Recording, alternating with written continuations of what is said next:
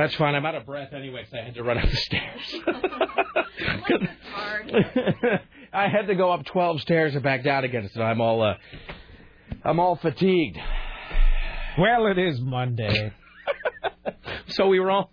So this is this is just what happened. So the um, uh, the the recap just. And I haven't had my coffee yet either. What the hell is wrong with me? Why not pour yourself a cup now? Why not have a cup of refreshing chemicals this instant? Uh, so I the recap was ending. I went to uh, queue up our beginning of show clip, and I realized that I'd encoded it at the wrong bit rate. So I had to run that just now. I had to run upstairs. Open uh, my copy of Adobe Audition, open the file, re-encode it, save it, come back down here, I get it ready, and then we realize Sarah doesn't have her headphones.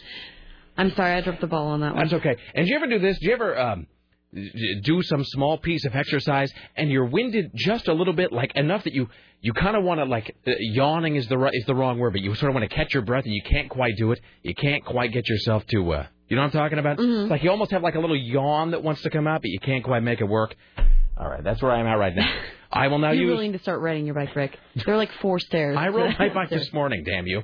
So I really need to start riding it uh, you regularly. Did? I did. Yeah, I'm surprised you didn't see. I'm surprised no. I didn't. It wasn't made the object of fun by you when well, you came I, in there. Well, it's been so long I forgot what your bike looked like. I love it when Becca's the one in the hall. That's okay. Becca did the same thing, actually. Becca apparently, because I deliberately parked it in the hallway this morning so that no one would be, so right back on the bike. You know, I just because every... Every wise ass wants to come up and they think they're the first person to make fun of you about it. So I parked it in the hallway and like stealth, like crept to the bathroom and changed, slunk up to my office so no one would see me. And then um, I ran into Becca in the copy room this morning. She's like, wait a minute, is that your bike in the hallway? And I said, yes, yes, it is. She goes, I forgot what it looked like. So, all right. Didn't help me going up the stairs this morning, though, did it? All right, are we ready? We're ready. All right, here's your uh, beginning of show clip for Monday. What you do in Initech is you take the specifications from the customers and you bring them down to the software engineers. Yes, y- yes, uh, that's that's right. Well, then I just have to ask, why couldn't the customers just take them directly to the, to the software people, huh? Well, uh, I'll tell you why. Uh, because engineers are not good at dealing with customers. Uh-huh. So you physically take the specs from the customer? Well, no. My, my secretary does that, or the fax. Huh.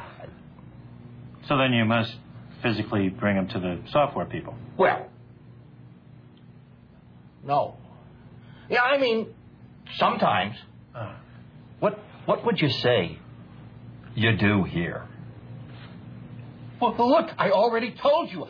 I deal with the goddamn customers so the engineers don't have to.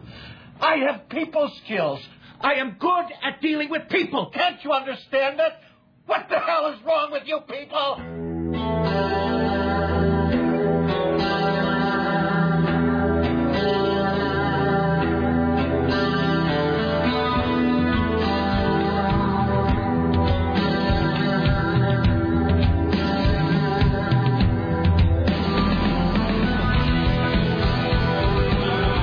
Fantastic. No, that was the right choice. Well done. All right, the uh, yeah, the three choices uh, we had this morning were funny, retro, uh, and disturbing. So there, I'm glad we didn't start off with disturbing. That would have just been the wrong foot on which to begin. All right. Why, uh, hello there. It's uh, five minutes and eighteen seconds after the hour of eleven, and this the month of March in the year of our Lord two thousand eight. Thank you for coming along and making it part of your listening day. We are live from the plushly appointed yet not overly ostentatious studios of A M nine seventy. Solid State Radio. This, my friends, is the Rick Emerson radio program. All right, it is uh, Monday, and welcome to Day twelve. Thank you for coming along. It's five oh three, seven three three, two nine seven oh. five oh three, seven three three, two nine seven oh. If you'd like to join us telephonically with whatever might be on your mind, it's five oh three, seven three three, two nine seven oh. Richie the Bristol is standing by, ready, willing, and able to pass along your observations about the interesting, the groundbreaking, the tedious, or the mundane. Or the uh, or, or whatever observations you might have that fall into the subatomic space between any two of those uh, criteria. It's five oh three, seven three three, two nine seven oh. five oh three, seven three three, two nine seven oh. If you want to email, you can do that as well. It is uh, rick at rickemerson dot com. Rick at rickemerson dot com. Sarah at nine seventy dot a m. Tim at nine seventy dot a m. Or Richie with a T at nine seventy dot a m. uh, dot am. Anyway, so uh, thank you for coming by, and howdy and hello. It is uh, Monday. All right, here's what's coming up today. Uh, we have uh, Peter Carlin from the Oregonian who will be joining us today. Uh, Snuff Watch coming up today, and it's a snuff. It's one of those snuff watches that's interesting because uh, you've never heard of him, but you've and I've never even heard of him, but you've heard his work. You know, you you shall know him uh, by his uh, by his trail of work. You know his products. So we got that coming up today. Uh, what else? Uh, Lisa Desjardins will join us uh, from Washington, D C as we head towards the big uh, Hillary Barack smackdown happening tomorrow. Uh, we'll talk to Steve Kastenbaum, who is... I thought he was on a plane today. I guess not. He's in New York. We're maybe talking to him. It's fifty-fifty. Oh, we don't know. Yeah. Well, here's the thing. Don't tell Steve this. Uh, but we have a listener, as we always do, who has stepped up and who's going to take him a big bottle of vodka, should he want it. So, because You we, know Steve Kastenbaum wants it. We just got to figure out where to have it taken. Uh, so, uh, when Roop and Lisa were in Vegas, uh, I don't know, a few months back, and Lowe stopped by and he dropped up, I think, uh, I think it was Jim Beam for Roop and it was vodka for Lisa. And so Steve is going to be in Columbus, Ohio. And the best thing is how I don't even think we volunteered. I think he actually flat out asked us. Because it's, oh, uh, yeah, I know when uh, Jim and Lisa were in Vegas, you had somebody drop off some alcohol. You know, I'm going to be in Columbus, Ohio. Ellipsis. Just sort of leaving it out there. So, but but sure enough, uh, we had a, a listener named Melissa who's got uh, some family in Columbus, Ohio. And so they have already picked up a bottle of vodka, and they're going to go drop it off to uh, Steve Kastenbaum. We just need to figure out where he's going to be. And we always have to do this without trying to come off as vaguely creepy or stalkerish. So hey, he asked for it. I'm just saying. No, no, it is true. Uh, but then, of course, it just sounds to the C N N brass like we're enabling alcoholism, which we are. We just don't want to sound like we're doing that. Uh, anyway, so we'll talk to Lisa Desjardins today. Steve Kastenbaum uh, will join us as well. Uh, Snuff Watch coming up. Peter Carlin from the Oregonian. Uh, we'll do a top five today. I, I was talking to Sarah about this one before the program, and I was I was unclear about whether to proceed with this. But I decided we're just going to plunge on ahead, and it'll either be good or not, and, you know, whatever. Uh, so today, for no readily apparent reason, uh, we will be counting down the top five pieces of poetry by Shel Silverstein. Uh, that's coming up later on today. The top five Shel Silverstein uh, poems. What else? Uh, other stuff. Looking around. Kath. Oh, and I've got a whole uh, pile of stuff that accumulated here uh, over the weekend. Uh, we'll try to get to that uh, as well. Your phone calls and so forth and whatnot. Uh, we're joined today, as always, by, I'm doing this backward, Tim Riley, who is working on the following stories for your edification. Hello. Hello. Hi. The Devils of the Earth Liberation Front, a domestic terrorist group, torches Street of Dreams outside of Seattle using explosive devices. Meanwhile, Portland's own homegrown radical hippie Trey Arrow is coming home to face charges of his own troublemaking. Oh, and I got this, uh, speaking of home ownership, I got this little letter from Aaron. A mere forty-eight hours, we got to enforce our mighty powers as Homeowner Association board members and had some hooligans V W Jetta towed from our parking spot. We have assigned parking per the rules of H O A bylaws. Good for you for knowing them. We are allowed to tow any vehicle that takes an assigned parking space. It felt great. Yes. I looked outside my massive sliding glass door that leads to my spacious deck and saw the rogue vehicle. Punched a few digits, and within thirty minutes, my space was clear, and some ruffian has a two hundred fifty dollars towing bill. You feel good, Aaron? I, uh, you betcha. Well, here's the thing. So Aaron and his wife, uh, the lovely Jen, they have, uh, they're now the proud owners of a condominium. Mm-hmm. Uh, and so uh, I haven't seen it yet. I think Lara saw it last night. I'm not sure. She and Jen were doing something last night. Uh, so I know that they are now that they now own property. Uh, as is the American way. And so, of course... What's a... more American not than going after neighbors who irritate you? Having having having something that displeases you towed away. Yes, yes. Quite probably scratched and damaged on the way to the impound lot. Well done, Aaron. Good for you. You've I'm taken, proud of you. You've taken your first step into a larger world. Mm-hmm. All right. Feels so good. One's home is thy castle. Does that make the street the moat? Is that why the car got thrown away? Yes, yes, yes. I love the idea, too, that Aaron hadn't even been in the house for two days. And he's, like, sitting at the top, like at the parapet with a pair of binoculars, just scanning, looking at all the little lines of demarcation so in the parking lot. So he didn't even need the spot at that point? No, he just... no, he just wanted to have oh, somebody towed away. Sorry. It's funny, I was just telling... I was just telling Laura the story about you seeing some guy parking his boat on the street. I just... found another one this morning. Really? Yeah, there's more than one boat. Just sitting there, just dunking a mug of tea while you're on the phone with the cops, having having his possessions removed physically. Ah, that's wonderful. That's, it's going to be a good day. I can just I can just sense it. All right. Do you, and deep down, you want to do that someday, but you're powerless to do so because you rent. You rent. Home. I have no home. All right. But once you buy something... You know, it's true. I can't do anything. You know what? Here's the thing. I can't even get the cops to do anything about my car, which I own, which belongs to me. So, Jesus. All right. Good for him. Did you see the sixty minutes thing last night on Barack Obama? No. No. You don't have to because I have some sound from it. Uh, we'll make a little bit of a hick watch today. Steve Croft, who has kind of a weird, crinkly face. He kind of looks like... Um, who is that? Who is that guy that does the... Uh, He does the weird squiggly drawings. It's not squiggle vision as such. It's Plimpton. Bill Plimpton. Steve uh, Steve Croft kind of looks like a Plimpton. Uh, but he's sitting there talking to some idiot rednecks about Barack Obama. And uh, I won't I won't make you wait to hear the whole thing. I'll play it later on. Oh, we have uh, some other headlines. Really? Oh, I'm sorry. Go no, ahead. I forgot all about it. Got lost in your own in your own freewheeling ex, ex, ex, excursions into towing. A Pasco Matt asked a friend to shoot him so he could skip work. The friend happily obliges. Hillary claims she's just getting warmed up. Uh-huh. two hundred million watching Indiana Jones trailer online. Woo! Is that it? Yeah, that's it. All right. Would you like to talk about punishing your neighbors in some other way now? No. You done for now? Uh, yeah. Let me ask you this. Uh, you have the right now. Uh, who do you call if you see somebody preparing to paint their fence in a, in a color that displeases you? The Homeowners Association. Really? Is there like a main... Now, does somebody answer that, or is it like a like a, a, a an answering machine, a message? It's faster if you email. Really? Do you, you put it in all caps? Alert! I see someone with a shade of puce. Yes. And immediately they get it over there with billy clubs and they they break its bones. And there's also an architectural committee, so you can re- you can report them twice. I'm such a juvenile. I don't have any of these things. Uh, speaking of juveniles, let's now welcome to the Rick Emerson Show. Oh my, yeah, me. My companion in oh. my companion in retarded adolescence, Sarah Dillon. Hello, hi, how are you?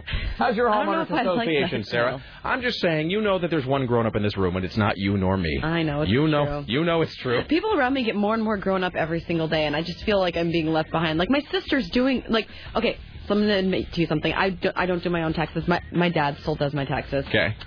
And so my sister's at home. She's like, I'm like, wait, and she's like, oh, I'm figuring out how to do my own taxes. I'm like, I'm twenty-seven. I need yeah. to like grow the hell up. Oh, I know. My no, my, my same in my family. My brother uh, James is the same way.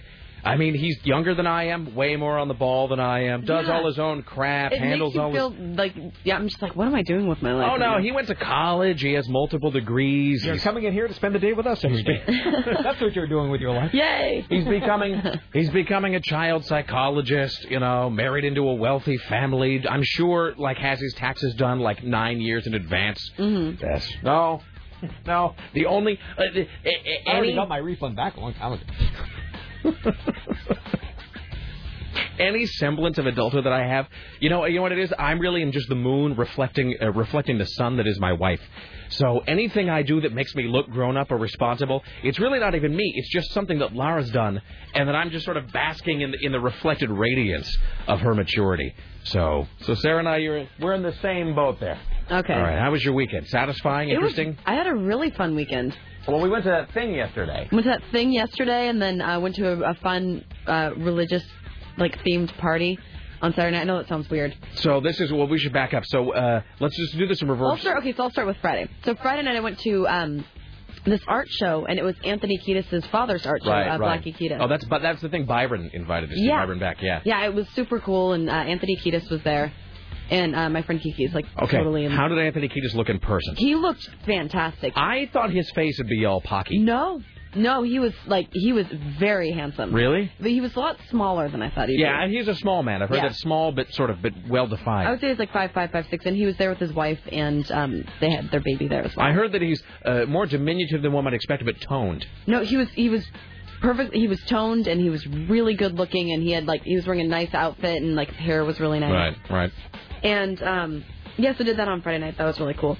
And then Saturday night, yeah, I went to a, um, a costume party. And this is where you had to dress up as a religious figure of some kind? Yeah, some kind of religious icon. So I dressed as uh, Jan Crouch from was, the Trinity Broadcasting Network. Which is fantastic. She's that one with the huge purple poodle thing that sits yeah, on her head. Yeah, she's like the huge pink purple yeah. hair. And so I found this... Um, Badass. Yeah, so I found this, uh, like a Bible and a rosary and like this horrible like eighties power dress and a spray paint. And my, my friend Lisa, she's so skilled at doing hair, and she made my hair just all huge and pink and purple and stuff. And it was, so it's still pink today. I so still haven't washed it. Now then, let's fast forward to Sunday. So yesterday, uh, Lara and myself and you, we all met at the Jackpot Records in Hawthorne to see, what's his name, Colin Meloy? Uh, yeah, Colin Meloy. From the Decemberists, the who was Decemberists. doing like a solo show. And uh, so uh, Isaac at Jackpot Records, a fine advertiser here. Isaac and, and Nate. He'd uh, graciously invite, yeah, and his brother Nate was there too, it was great. And so he had graciously invited you, and then you invited uh, Lara and I along.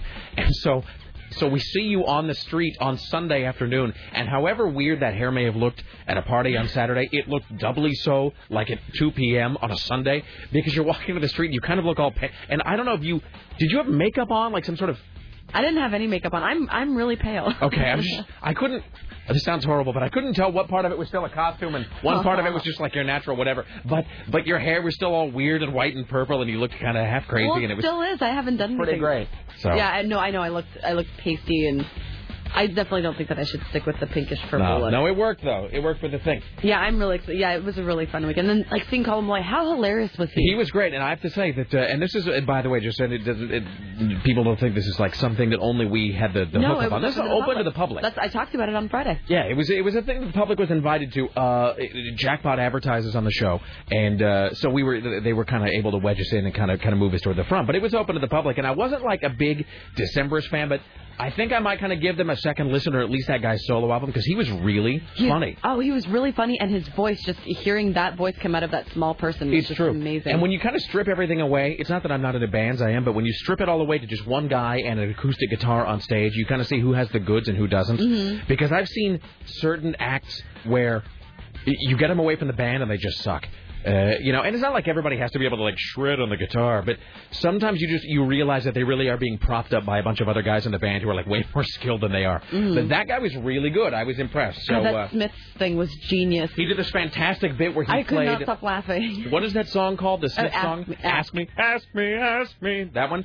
But he did this great Smiths thing where he demonstrated how you, it's possible to sing an entire Smiths song with one chord, and actually at times during the song one note. So, now is Johnny Marr in the Decemberists or is he in Modest Mouse? Isn't he no, in one of the... Johnny por- Marr, he was in the Smiths. But isn't he playing second guitar with, with the Portland uh, Mod- band now? Modest Mouse, I'm so pretty sure. I was trying to figure out last night if it was Decemberists or Modest Mouse that he was either a touring guitarist or second guitar with now. Because I know he lives here, but I think he's a second guitarist with some Portland band now. What a cool guy Johnny Marr is. I got to tell you, I'm not even like the biggest Smiths fan, but Johnny Marr is a badass. Uh, was... Always has been, always will be. Mm-hmm. All right. Yeah, so uh, it was a, yeah, it was a really cool weekend all around. I went to a barbecue yesterday afternoon. Had some sparks in the park. Of course, I had a. Of course. I had a permit. Uh, uh-huh. Yeah. Sure. Uh, by the way, uh, I brought this for you. Uh, I now have a. Uh, I brought this guide for you, Sarah. Mark your calendar. Lactation management in the twenty-first century. Oh boy. There's going to be an intensive six-day lactation course coming up this September, featuring introduction to breastfeeding. Uh, assessment of breastfeeding challenges. What challenges are there with breastfeeding? One takes out the boob, and then you're sort of go. Just, I'm sure there are challenges. If you'd like to improve your lactation skill, or Sarah, if you would like to become a lactation consultant, uh, I have this. Uh, I have this information out here for you. So. Really great. Uh, Put next to my next to my tickets to Baby Fest from last week. Baby Fest. Um, let's see. Just a couple other things that we're playing catch up uh, from the weekend. Um, let's see. Uh, first and foremost, just a little bit of personal business here. I want to thank uh, a guy named Spencer. So you remember that um, computer issue that I've had for like nine months, where I put Windows X P into my machine and it just effed me. Just complete. It wiped out my disc, my C D ROM drive. It wiped out my D V D drive. My computer didn't even see them. They weren't even there. I mean, I've complained about this frequently, but less so because I was just sort of zen with it. Like, I just sort of resigned myself to the fact that Bill Gates had broken my home computer and it would never work again. And this is, of course, after I spent seventy-five minutes on the phone with Microsoft's own goddamn tech support uh, about two weeks ago, during which at one point they actually took remote control of my computer and were like moving the mouse around for me, and they themselves, micro, the people who made the freaking operating system, couldn't fix my computer. They could not put Jack together again, or whatever that, however that is, the Kings, whatever that thing is. They couldn't do it. Uh, so I had just sort of washed my hands and like, that's it. Microsoft can't fix my computer after almost ninety minutes on the phone that I will never get back. So I get this email from a listener, and it's a guy named Spencer, and he says, hey, uh, I didn't want to, uh, I said I didn't, I wussed out and didn't call the show, but I have uh, a solution for your computer. I think this will work. And it turns out he's some tech guy. He didn't say where, but he's obviously a guy who sort of knows tech. He emails me Uh, this little two-step thing for fixing my computer. I email back a clarifying question, and he says, yeah, that's it. So the point is, after seventy-five minutes on the phone with Microsoft, them utterly and totally uh, just eating it and failing to fix my computer, this guy, Spencer, emails me some steps. Literally within sixty seconds, my computer was fixed. Wow. Less than one minute. And he, he hadn't seen my computer. He'd never looked at it. He had never been in my home. Without seeing my computer, simply based on my explanation of the problem, the guy emailed me these steps, and my computer was fixed in less than one. What Microsoft could not fix in seventy-five goddamn minutes, this guy fixed without even seeing my computer in sixty seconds. Wow.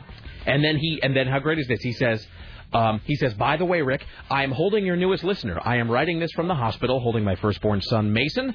Mason is sorry to report that he'll likely miss Monday's show as he's only a day old, but he's certain it'll be the best show ever, Spencer. So thank you, Spencer. Congratulations to you. So how cool is that? That's really great. That uh, is cool. It is. And so my computer is fixed. I, I almost want to send Microsoft some sort of really scathing, taunting email about how they couldn't fix it in seventy-five minutes. Some, there's some Maybe guy. Maybe we should send Spencer like a, a congratulations on your baby gift. David, some, maybe he'd like a lactation guide. Spencer? um, anyway, so there you go. So that's fixed. Uh, let's see, what else? So Saturday, uh, yet more proof that I... Even when it's like when I try to have a life, it just makes me feel like more of a loser. So uh, my hot next door neighbor Megan, she was gonna be moving away. It turns out she's I not. She did to, move. She turns. She canceled at the last minute. She decided not to move, but it's like the party was still scheduled. So uh, I wasn't. Re- I, you know, it's like I hadn't really thought about it. She sort of mentioned about it, forgotten. So she shows up on our front porch at eight o'clock Saturday night. Just I answer the door, and it's Megan, and she says, so, just a reminder, I'm not moving anymore, but we're still having that party just because everything was booked, so uh, that's tonight at eight o'clock, and, of course, then you have to go. Like, one, like she... You went to a party? Well, but, but how could I not? She came to my house, knocked on my door. Lara was there, so I couldn't pretend that it never happened. She came and she stood on my front porch and physically, like, personally invited us to the party. So I had no choice, so I had to go. So Lara and I went over, and... And it, it's more of that, like how everybody else is a grown-up and I'm just a retard kind of a thing. Because, I mean, Megan, you know, Megan's, uh, I would say, younger than I am. She's a few years younger than I am, just about your age. And I'm not saying that she looks irresponsible, but she certainly, you know, she kind of, she works a lot in, in the rock music scene. She's very, you know, she's kind of out, you know, big fan of the nightlife and so forth. So it's not like she's just like some stay-at-home housefrau, you know. But we walk in, but Laura and I go over, and keep in mind, we do ha- our houses aren't effectively the same blueprint. Well, you live in a duplex. Well, if you shut your mouth about where I live.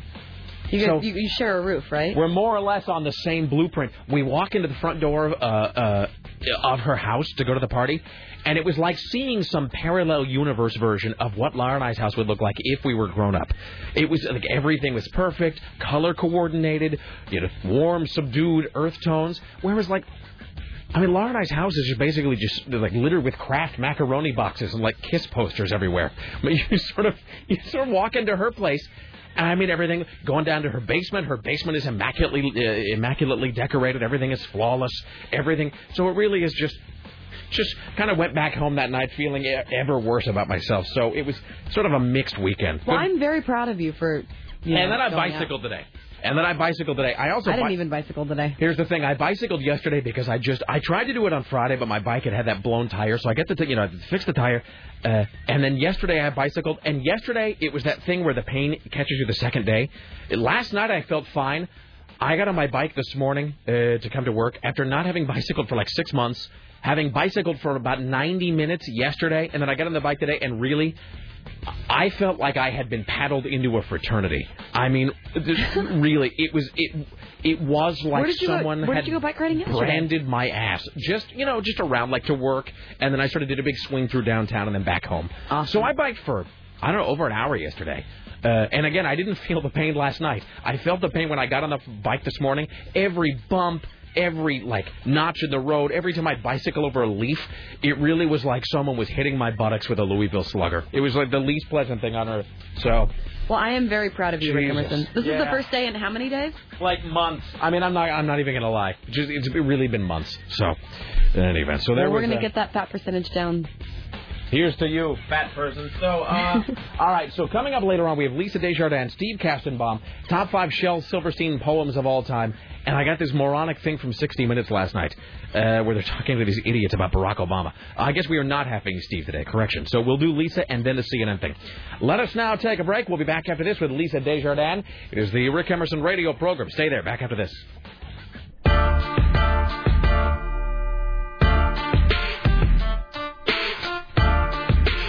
Hello, it's the Rick Emerson radio program. It's uh, five oh three, seven three three, two nine seven oh. And, of course, I had to do that thing of, of just digging out all of my bicycle crap because I had part of it out for Friday. But, you know, because it was going to be kind of chilly this morning, so I'm having you to find my... You already except for the, the tire, right? Yeah, well, I had, I had a lot of it ready, uh...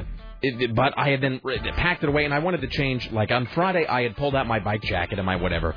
But I didn't want to wear the rain jacket today, but I, so I, did, I wanted to wear, like, a sweater and blah, blah, blah, blah. Anyway, so I had to, you know, I had reassembled all that, uh, all that stuff today. And then you forget, A, like, you always overestimate, or I always overestimate how much I can get done in any period of time. So it's, I'm looking at the clock this morning. It's like eight fifteen, eight twenty. And, of course, I'm thinking, no, no, no, it'll be it'll be fine. So I get on the bike and I get here. And then, of course, once you walk into the building, you sort of catch sight of yourself in a mirror and you realize how hideous you look oh. having gotten off the bike. Yep. And so then I feel compelled to go into the bathroom, and I'm sitting in there like the Clairol woman for forty-five minutes in front of the mirror or whatever, trying to make myself look like I didn't just sweat my... And, and, here's the here's the, the, the really great thing, is that...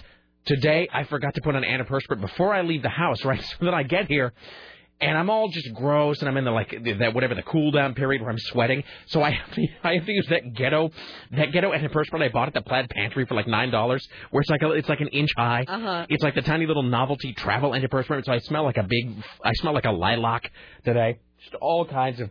It's really You're been all classic ever since. It's really it's really been quite a morning. Uh, I had something else to say. I can't remember what the hell it was. It seems like there was something really important that I left out. Oh, oh, you know what it is? It's not really important. It's uh, it's just this observation that I'm plunging headlong into Dexter season two. uh, yes. Oh, yeah. A listener wrote me and offered to uh, let me borrow season two, which I'm totally going to take yeah, up on it. Legally, I'm sure. Yes. Um, it's. Uh, I have to tell you, it's pretty great. Not to be that guy, because you finished season one. Yes. How great is the ending? We won't give anything away, because I know it's airing I on C B S. I loved the ending. How great was that final scene at the end of season it one, Dexter? It was good, because it's all, everyone's, it's totally messed up. Yeah. You know, it's like, very surreal. Well, yeah, and everything, because you can just see both of their lives are to- lives are totally effed. Yeah. And you can just see it, and, like, that, it was hilarious. I laughed. I have to I have to tell you, I just, um, see, I was going to say something, but it's going to make me sound like a bad person. No. What, that you sympathize with a serial killer? Uh, no, no, that's not what I was going to say, Sarah. No, I can't say it. It's going to make me sound creepy. Um, you can't say Okay, you've got to say it. I'm just going to say, I'm just going to say, the more effed up that sister gets, the hotter she is. Really? You know what I mean? I like. I really can't even imagine how, like, what direction her life is going to take I, after that. I have that to tell you. Part. Yeah, like, like, like there seems like there is no bouncing back from that. No, just the, like the more traumatized she becomes, really, the sexier she plays it. I think they do that deliberately because the I won't give anything away, but the second season has a lot of I know, that poor girl. It has a lot. Let's say this: the second season has a lot of her. Uh, Uh, acting out. Let's put it that way. Oh. And so they're doing this really creepy thing where it's like, it, where it really is like the more after life becomes, uh, it's sort of like the slutty, the sluttier she becomes. She and so, and I'm sitting on the couch and watching it. That they're dating in real life, too. Totally. And it's, what? They're dating in real life. Michael C. Hall and the, the sister. Uh-huh. Oh, that's completely messed up. That is so messed up. That's like Arrested Development messed up. Yeah. Hold on. I got to process that for just a second. Yep. All right. That's just so sexy and wrong. All right. Let's now welcome to the Rick Emerson Show a woman made supremely uncomfortable by this whole conversation, Lisa Patricia Desjardins. Hello there. Oh, I love me some Dexter. I've been, I've been, uh, I'm, I'm glad, I'm glad you guys are in. I'm glad we can, I'm glad we can get this out. So we're, we're getting up to speed. Yeah. I'm totally creeped out. I had not heard about the brothers. That's so creepy. That really disturbs me. And that's, and also because they're, they're both sort of have this, um, like, he can be, like, a little femme, and she can be a little... She's a little butch. Well, that was my thing, is I had made the observation to Sarah. We were talking about this yesterday, because I am now... Uh, about four episodes into season two. Sarah has just wrapped up season one, and then, of course, it's all airing on C B S as well. But I had made the observation that it was sort of interesting that uh, Michael C. Hall had chosen, in my opinion, to almost kind of play Dexter as a gay man. Um, it does feel that way, kind of. And then, of course, uh, he played uh, David, who was the gay brother on Six Feet Under. And so I thought, well, and, and so then I started thinking, well, how much of this is the actor's interpretation? How much of it is maybe, and I don't know anything about Michael C. Hall's personal life and, you know, whatever. Uh, it, but you're right that he does play him as slightly effeminate. And then his sister is sometimes more butch than others, but I mean, it's always sort of there. So the idea that they're dating in real life is just right. so like warped and hot and just strange on so many levels. Jesus. I got to go home. I, you know, I got to go sit in a small room and think about that for a while, but to even figure out how I feel about it. Ugh. All right. Um, wow. Okay. Yes. And we're done. Um, anywho, how was your weekend? How are you? Oh, weekend was great. Lovely, lovely Saturday, and then lots of chores and yard work and taxes yesterday. Now, I'm surprised you're not on a plane right now. Uh, oh, I'm trying to be so good. I'm oh, wait. Be... Oh, I'm sorry. So what, what, has something happened? No, it's just, you know, well, there's two things. You know, our boss actually had planned months ago to come to Washington this week to give us our annual reviews. Those are always fun. Of course, right. And this was way before anyone thought the Texas primary or the Ohio primary would, you know, oh, decide the Democratic race potentially. Sure. And, uh, you know, about three weeks ago, I emailed him and said, hey, I think we need to move this meeting. And he said, oh, no, I'm just, I'll just send, I'll send other people out to the primaries, which is good. He's, he's spreading the wealth. It's, it's a great assignment, but it is, it's rough. I, I'm, I'm, I'm having a hard time being, being nice about it. Well, I'm sorry to be pouring lemon juice in the, in the cut then. I just sort of, I, I guess I just assumed that yeah. you were going to be hightailing it to an airport later on today. Well, I'm sorry about that. I'm sorry to have, sorry to have brought up such a sore the, subject. The cool thing is, Steve, Steve's out there in Ohio, which is awesome, and that's going to be, and he's actually, it's going to be a mess. They're going to have a giant ice storm there tonight, so he's got a great couple of stories going on. Amanda's in Texas, uh, so it's, it's, you know, two, two people that I love get to do it, but, uh, I still want to do it more. That is, I was just going to say, but that's that is cold comfort, as they say. Well, a little cold. I'm trying to be really nice. I'm trying not to uh, constantly send Amanda Moyer emails like, hey, did you know this? Hey, did you call this guy? Did you read this story? Emails pointing out the thousands of ways in which you would be doing a better job. It's terrible. Yes, it's terrible. No, it's fine. No, no, trust me. I've uh, I've. I've had I've had those moments my own self, uh, uh, believe you me. So winning the fight, but uh, this conversation makes me think I'm not winning as much as I thought I was. Oh, I'm glad I could help. I'm glad I could be a pick-me-up for you today. Um, hey, just I have, a, I have a question about something because I, I, I, as I told you, I have sort of a low-grade fascination with with uh, with Russia and with Russian culture and so oh, forth. But I, I, I don't know to what extent any of these things are real. Uh, Stories in the sense that we're getting the whole scoop because it says um, this is uh, Dmitry. Uh, it is uh, Medvedev. Is that how you pronounce it? Medvedev. Medvedev. On the second syllable, yes. And it says here, bear. It means like the big bear. It says, quote, held an insurmountable lead in Russia's presidential election with nearly all the vote counted. The TASS news agency reported Monday, yes. And so. At this point in two thousand eight, I never know how accurate or truthful or, or upfront any of this news from Russia is. Right. It's sort of like, you know, when Fidel Castro was reelected with ninety-eight point nine nine nine percent of the vote in a glorious victory for the people. Right. Well, the Russians are so much smarter that, you know, Saddam Hussein had that same. I think Saddam Hussein actually was reporting a one hundred percent. You know, voting, you know, that one hundred percent of the people voted for him. But the Russians are smarter. They know that no one buys that. Once you're above ninety percent, no one ever believes it. Uh, so actually, this is the the this is the government's reporting. The Central Election Commission in Russia has reported that Medvedev has seventy percent of the vote. Now, the other thing, though, I have to say is, although everyone questions this vote and everyone knows that uh, Putin basically uh, has started having children and twelve-year-olds go to Putin camp in the summer, uh, that that I think that Putin is legit is legitimately very popular, and so is Medvedev. And I think that, uh, let's say, if there were no fixing involved, nobody snuck a few ballots in, few ballots out. He, he still would win very easily, and this could actually be an accurate number because of the way Putin has run things and, and the way that he dominates politics in that country. So uh, right now, so how much of, of it, to whatever extent you know this, mm. uh, how uh, on the level, generally speaking, uh, is the Russian government? Because we had some, there was some story we had the other day about how, and I didn't really realize the extent to which the oil industry in that country dictated a lot of things. And, yes. you know, and you sort of, I guess, assume just because maybe this is, but maybe this is just grew up in the eighties Cold War brainwashing that that, that it's just that there's such systemic uh, corruption there, not only with the political system, but also with, with the mob. And so, I mean, to what extent is that still true? This is out of my area of expertise. I know that there it seems that in the past five years, um, Putin has completely consolidated power, not just in government, but through the mafia, that he's really... He's, he's cleaned up the mafia to, to a large extent, but in a way, he's really just put his own people in power in government. Uh, I'm not saying that he's put the mafia in power, but that he's he, the mafia had power, and I think Putin has taken it. It's, it's this, I, I think he's, but but it's, you know, you could also say he has, and this is how Russians would look at it: is they would say he has actually done an effective job of um, the rule of law, that he has actually used the law. Uh, to try and you know, muscle out the mafia. Now, the mafia still exists in many parts of Russia, of course, but, but Putin really is the main power, it's, and he's been able to do that. Sorry. It's funny how uh, this weekend my wife and I were watching this, just the worst television show, uh, one of those shows that we, we, we put on our TiVo because we thought it was going to be good. It was sort of a uh, like a bell curve, where at the beginning we thought it was going to be good.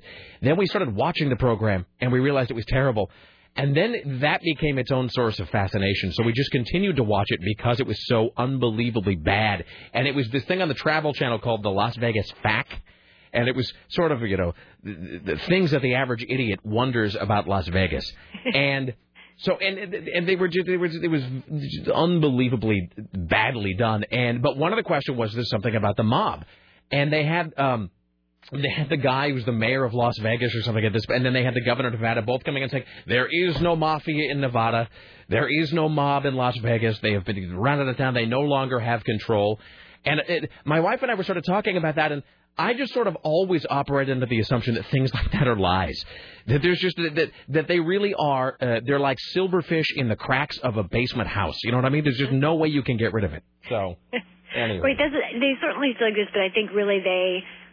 They exist m- much more on the periphery now. You know, when I lived in Russia, the mafia ran Russia. You know, Boris Yeltsin. Boris Yeltsin was, uh, you know, doing what he was doing, but the mafia was really running the country in, in many ways. And but now that's changed. And this new president, Medvedev, actually, and this comes from his strong ties with Putin that go back to Saint Petersburg. But Medvedev used to be the head of Gazprom.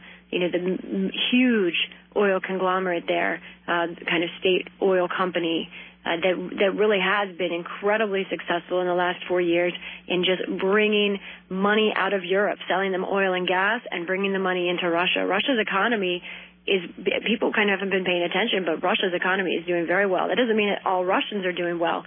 Many of them are doing certainly better than they were under Boris Yeltsin, and that's why they love Vladimir Putin. That he's that strong leader that they that they love, and and I think that these numbers, the seventy percent for his successor, I think it may be, it's close to a fair mark of, of how popular they are. Is it uh, is it time for them to become our sworn enemy once again?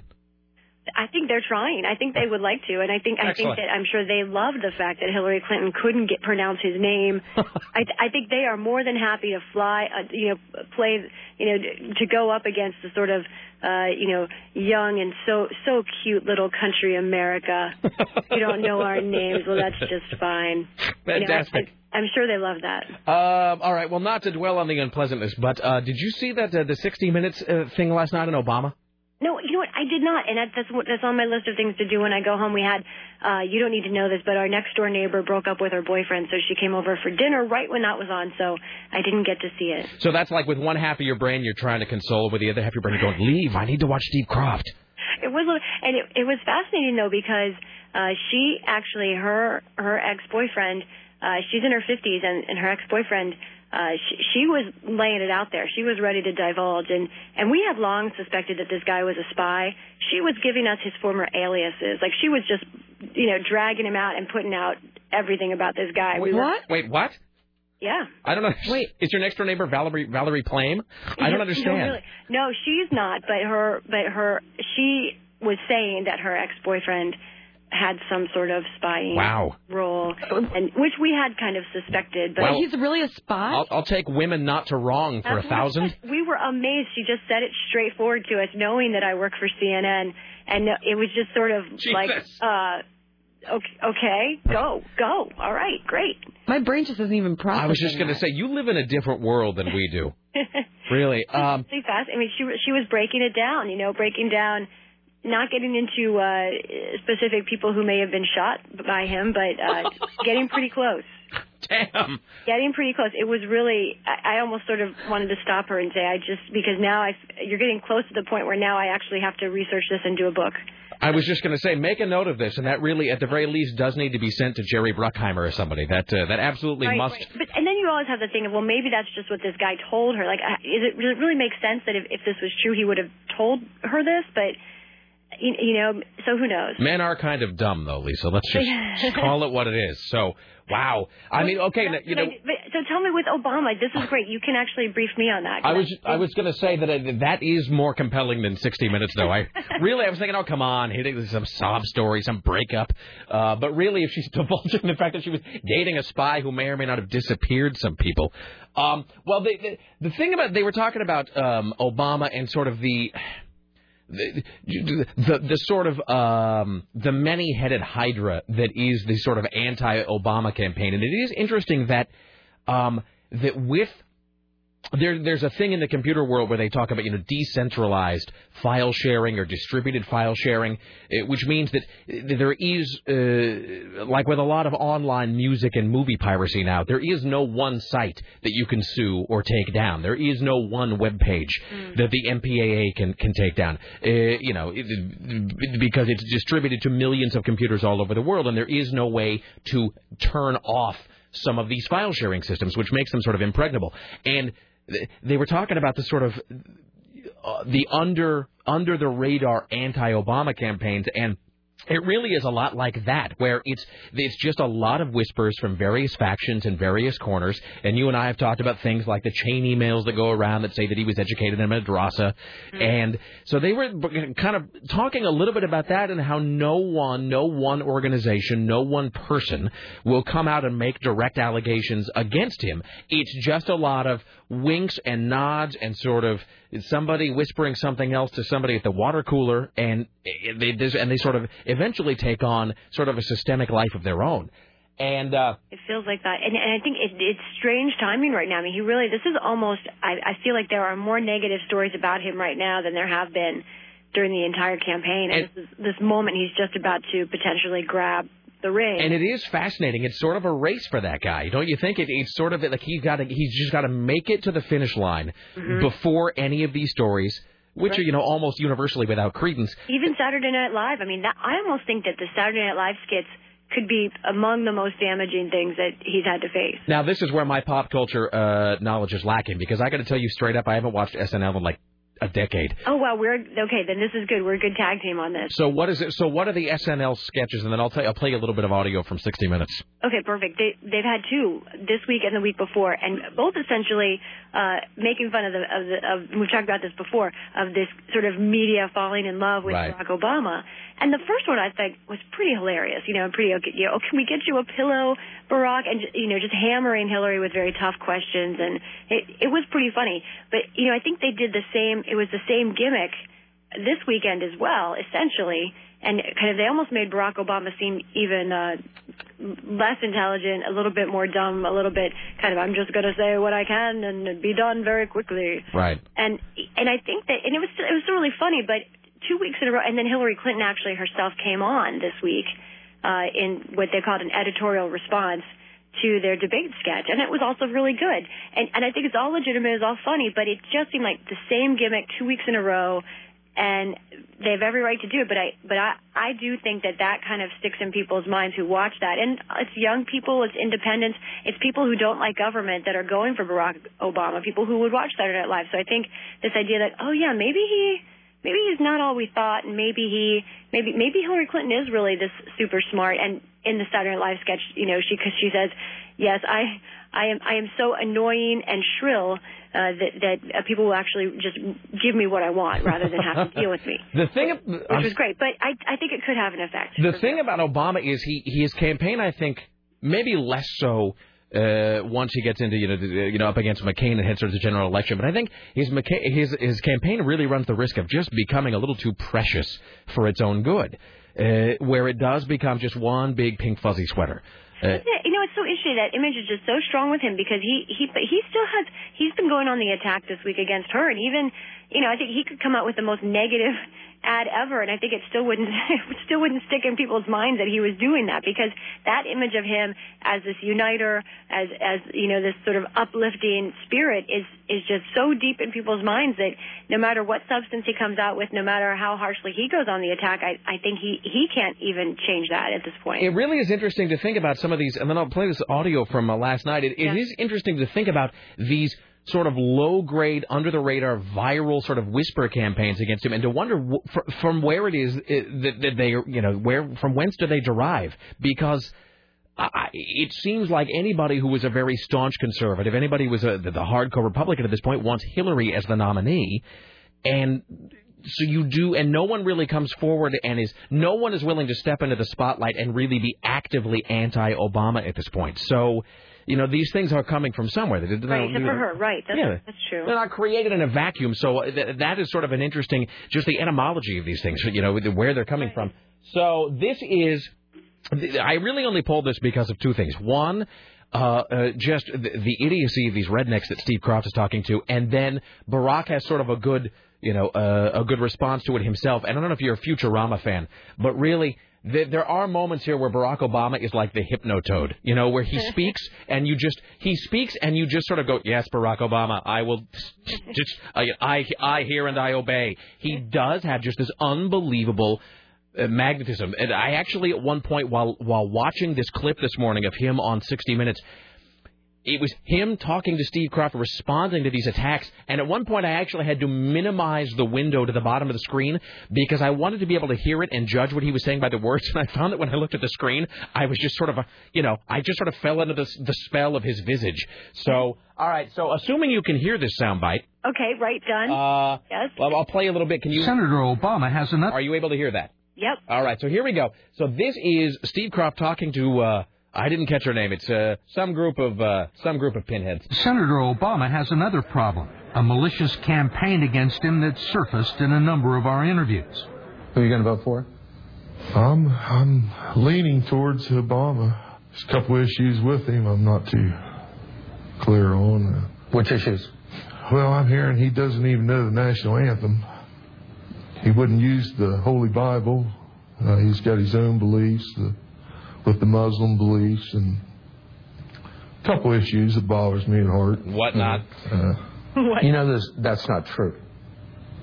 No. I'm just... This is what I've been told. One of the things that we found in southern Ohio, not widespread, but something that popped up on our radar screen all the time. People talking about it, this... idea that you're a Muslim. Right. Did you correct them, Steve? I did correct them. There you go. Um, where's it coming from? You know, th- th- this has been a systematic email smear campaign that's been going on since actually very early in this campaign. Clearly, it's a deliberate effort uh, by some group or somebody uh, to generate this rumor. I have never been a Muslim. I'm not a Muslim. These emails are obviously not just offensive to me, uh, somebody who's a devout Christian who's been going to the same church for the last twenty years, uh, but it's also offensive to Muslims. So anyway, so there you go. So by the way, I've been to church. Can I quote you some Bible verses right now? Totally. See, he's so great that he yeah. he lay right in the middle of a condemnation of the of, of the smear campaign and a supporting, you know, where he comes out and supports Muslims, but he lays the Christian thing right there in the middle. Right. I mean, he really is very, very good at that. That's so. Right. He really is. You know, I'll have to say on this issue, because we've talked about this a few times before, but honestly, I think I have consistently most heard these types of, um, I guess, allegations or this sort of, you know, smear campaign, as he likes to call it, on in conservative places and on conservative radio. You know, and I'm not, and, and it makes me think that, and that's where I hear, that's where I hear callers call in and say, hey, how about this? You know, and in fact, I was on one of those radio shows, and the host really didn't correct the person and really said, well, that's true and it's not true. And I, and I stood there and I was just about to say, well, actually, it's not true. and and the host went right to break right then of and course. Then didn't come back to it. So I, I think that it is more likely in the conservative Republican world that this that this is circulating and that this emanated from than than from, like, say, the Hillary Clinton camp. Uh, so I'm sure, but they're they're happy to go with it. Like, if they can they can add a couple of logs to whatever fire, you know, for their opponent, they they, they probably will. Oh, it's funny, yeah, and it's interesting that Hillary Clinton really doesn't doesn't go out of her way to correct any of that. So, all right. She has, she has sort of in the past. She has actually said, you know, that this that's not appropriate, and the, the thing I oh that you know exactly he's I, an American, he's a patriot, great great leader. Da, da, da, da. The thing I saw Hillary Clinton second, I don't have to go here, but where Hillary said. Um, Somebody, Steve Croft asked her about it, and she said she's always very careful to tag it with this. She goes, well, no, I mean, he's not a Muslim, as far as I know, which is which is great. I saw it like three different times put it that way, which is fantastic. Uh, all right. Uh, are you on, pardon me, tomorrow? Yeah, well, I'm here. We've got uh, we've got annual review. Oh, that's right. You've got the annual review. But I'll make I'll make sure that that doesn't happen during um, our allotted time. During our special time. Let me ask you this: on a scale of one to ten, uh, how awkward and cringe-inducing are the annual reviews? Oh, they're terrible. They're terrible. All right. I hate them, but and I even really like my boss a lot, and they're still awful. All right. Well, uh, we'll uh, we'll send positive thoughts your okay, way. Okay, please do. All right. Enjoy your day. We'll talk to you tomorrow, Lisa. Okay, great. All right, there you go. There's Lisa Desjardins, ladies and gentlemen. Fantastic. Poor Wonderful. Girl. You can tell she's so bummed. Uh, I know. I can't believe that. I and I. That's not. And I didn't mean to make it all awkward, but I asked. I just sort of assumed that they would be sending her to Texas. So yep. I mean, whatever. All right. Um. That is so weird, though, that what's his name, Michael C. Hall, is dating that girl that plays his sister. Oh, I need to find a picture. I just can't even get my head around that. Anyway. Yeah, so that so she so they're just uh, she's just like increasingly unstable and warped. Like with every every preceding episode or whatever you call it, every every every episode that happens on that in season two, she's just like more and more unstable. But then they play her well, I mean, as like I more and more I sexual. I can't see her mentally. I just can't. How do you get over process. That? Yeah. yeah, I mean, I, I just can't see you getting over that. Yeah. I mean, Eesh. we got to be careful so we don't give it away for yeah. people that haven't watched. But really, honestly. A whole lot of warped. Yeah, that's really it, it really took it to a whole other level. Right. And like his past, why he is the way he is. How I told you, I warned you. I said that's like the most effed up thing you've ever seen. And you know what? Un- unbelievably, they show you more of that in season two. Really? They show you a different angle, and I mean physically, literally, just a different angle in the room, uh, where it's uh, him and the and the other guy in in it, that scene. And you're just kind of going. Was it the room, God. Or were they in the? It was in that the, in the, thing. the thing. Okay. Yeah. That's what always the thing, the waterproof thing, out of which nothing drains. Oh. So it just sits there. Yeah.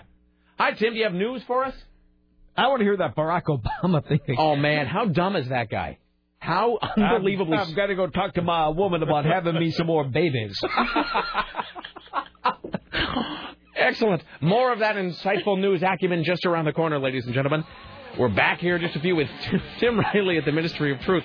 Later on, Peter Carlin uh, and the top five Shel Silverstein poems of all time. Stay there. It's the Rick Emerson Radio Program.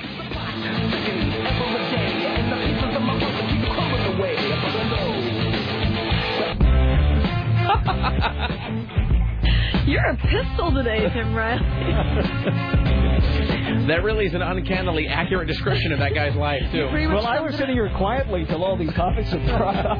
We were just, I'll just say it, during the break, gloating over all the wonderful people that we've worked with. This, we this were, is why our jobs are different, because I don't think other people can come up with the list as fast as we do. Probably not.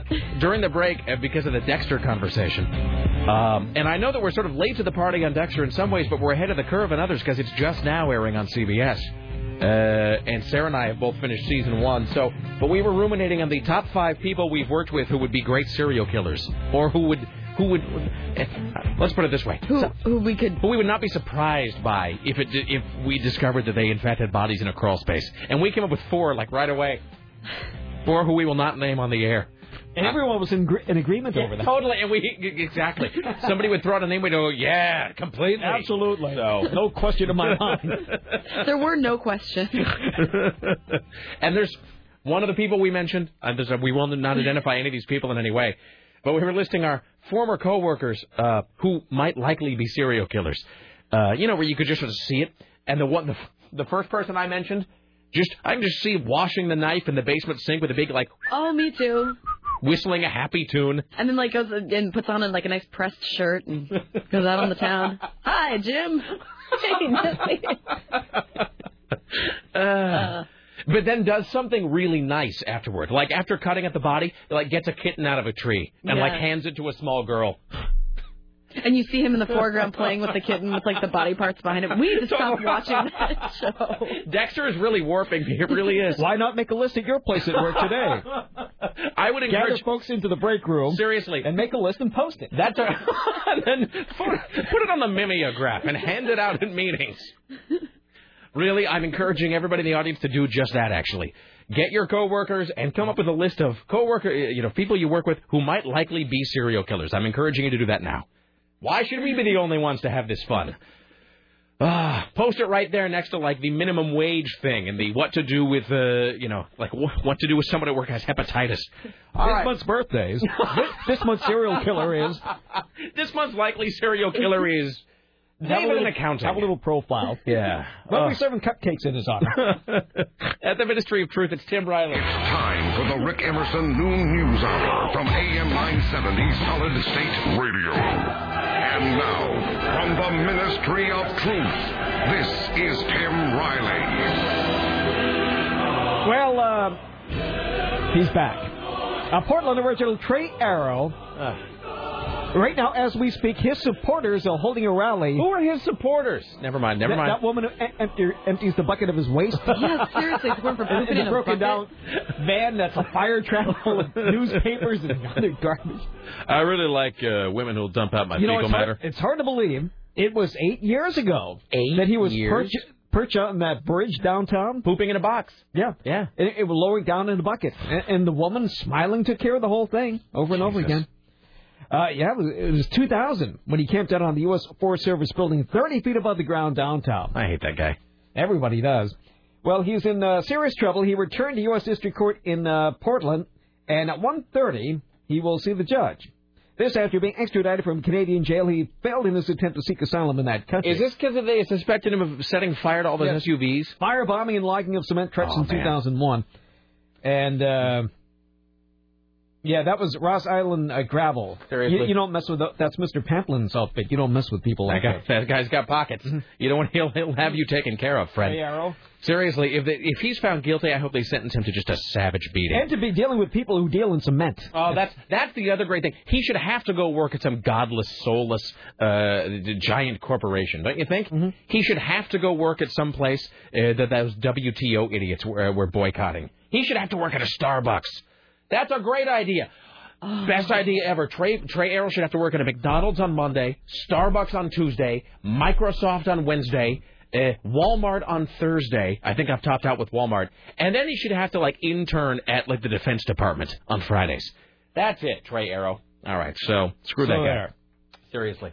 Uh, speaking of courthouses, uh, Linn County Courthouse in downtown Albany has been closed due to an anthrax threat. Where would they find that, Linn County? Did they ever catch the anthrax guy? No. That was all made up anyway, probably. I I don't think so. Didn't they have that woman who lost a finger? Oh, yeah. yeah. She was on the front of that woman who worked at the Inquirer. No, no, no, no. She worked at the New York Post, maybe. Yeah. I'm getting it confused now. But I remember at one point, uh, the Inquirer, which comes out of that same uh, building, didn't the Inquirer get anthrax in the mail? Weren't they one of the, the, the, the newspapers? Yeah, it was the Florida that... building. Yeah, because that's where all those uh, tabloids are based. Mm-hmm. Uh, and the Inquirer had, they put a huge thing on the top of the Inquirer for a few weeks that said, like, not printed in Florida, because there was all of this uh, scare. How weird that a guy can just mail anthrax around and then nothing. And then, you know, here's the thing. Here's why I'm irritated at the anthrax, anthrax mailer. Uh, did anybody die from that? I don't think so. I don't think so either. You know, I don't I have such a short memory, but it's because of that guy that we have to do these stupid drills here at C V S every now and again about what to do if you get an envelope full of white powder in the mail. Uh, so, anyway, so thanks thanks for that. Thanks for adding, you know, it's like the airport security that you're adding a bunch of layers of procedure to crap. So, meanwhile, these uh, terrorists, the Earth Liberation Front, uh, they're causing all kinds of problems again. They have set a home on fire at the Street of Dreams in Washington. Uh, let's see, one home has been uh, destroyed, three others damaged. F B I agent Bill Gavin says the environmental terrorists are attempting to uh, protest development like that's going to help at all. So here we go. Homegrown terrorists, and uh, they can be uh, extremely influential and extremely damaging. They want you to stop doing things like logging. They want you to stop uh, interfering with the environment. The answer is no. We're going to keep doing it. So he does. Uh, so he does use the word terrorist. Yeah. Good for him. These are eco-terrorists. No, they are. But, you know, but it, it, it's, now in this time of war, Tim, sometimes you'll note that people in the uh, position of authority are, uh, it's like somehow that word terrorist over the last few years, in the opinion of many, now only applies, uh, you know, to like, uh, the, to Muslim folk we don't like. Oh, no, these people destroyed a two million dollars house. They're terrorists. Oh, no, don't get me wrong. I'm in agreement on that. I'm just glad to, I'm glad to see the word is still in, you know, in, uh, you know, it's still in circulation and being used properly. Mm-hmm. I was afraid for a while that that was going to be one of those words that we only used for brown people we didn't like. No, so. These are white people, usually. F them. Yeah. You know, again, the same thing. Smelly white you, you know, we ought to just, the, the, the, really, the government ought to just take out huge billboards saying, for every house you burn down, we're going to cut down an acre of trees. Yeah. That's it. Burn down a house, we're going to cut down an acre of trees, and then we're going to go shoot a dolphin. And that's it. And it'll be your fault. So, you know, either play along or don't. These uh, eco-terrorists. Who's opposed to houses? Really, I, I'm sorry, I don't mean to yell over you. Who gets angry about houses? These yeah, are beautiful houses, house. too. I mean, they're, they're wonderful houses. You know, is this just because he can't, some guy can't afford to live there? They can't afford to put a couple of nickels together to rent a room. If I, if I burned down everything that I couldn't afford, I would, I would be living in my Forerunner. That would be it. There'd be nothing left. So, seriously, F them. Yeah, so everybody knows about these eco-terrorists. This is a very active domestic terrorist group, and certainly one of the big priorities for the F B I. Any type of domestic terrorism is a priority, and this group especially. They're known for their troublemaking. I don't understand what their motives are, but not only have they started fires in new construction time and time again, but they've also attacked the U S Forest Service. They've attacked the land management. They hit meat processing companies, lumber companies, and even a power company and a ski facility. Who attacks the chain gang? Forest Service? You string them up by their Buster Browns. Jeez. Well, the strange thing about this is, if they're so against forests being burned, some of these houses are made out of wood. No, no, no, that's crazy talk, Tim. There's lots of wood used in these houses. God damn it. Two million dollar houses. Everything, with everything in me, I hate them. That's the only bad thing about Portland. It is full of them. Anyway. Uh, most of the good people moved out. Uh, let's see here. I, you're on the Rick Emerson radio program. Yeah, and I just really wanted to thank Tim for reaching out to the older demographic, you know, like late thirties, and mentioning it earlier when you guys were talking about making lists of uh, potential serial killers, when he said, yeah, it'd be great if we made a mimeograph of it and passed it around the office. Thank Sarah Dillon mentioned mimeograph. What's that? I Sarah think Dillon to be the word mimeograph. I think that might have actually been me. I okay. think I may have made a mimeograph no. reference. Uh, I do have a lilting, girlish voice, though, Tim, so thank you. Uh, no, I think I made that reference. The mimeograph was a thing. Sarah, do you know what a mimeograph is? Well, your mom's a teacher, so you might. Now, is it like an overhead? It's not... Oh, it's like an overhead. Oh, the hell with you, Sarah Dillon. A mimeograph is like... It smells great. I, I always remember that smell as a kid. Yeah, it's yeah, like, kind of like a glue sort yeah. of a smell almost. A mimeograph was like a sort of ghetto Xerox machine. It goes on a round drum. You put your paper on it and you hand crank it. Yeah, it would be like a round. It's like a round printing press. You put the original on a round drum and then you literally go and it cranks them out one at a time. And it was always light blue ink on white paper.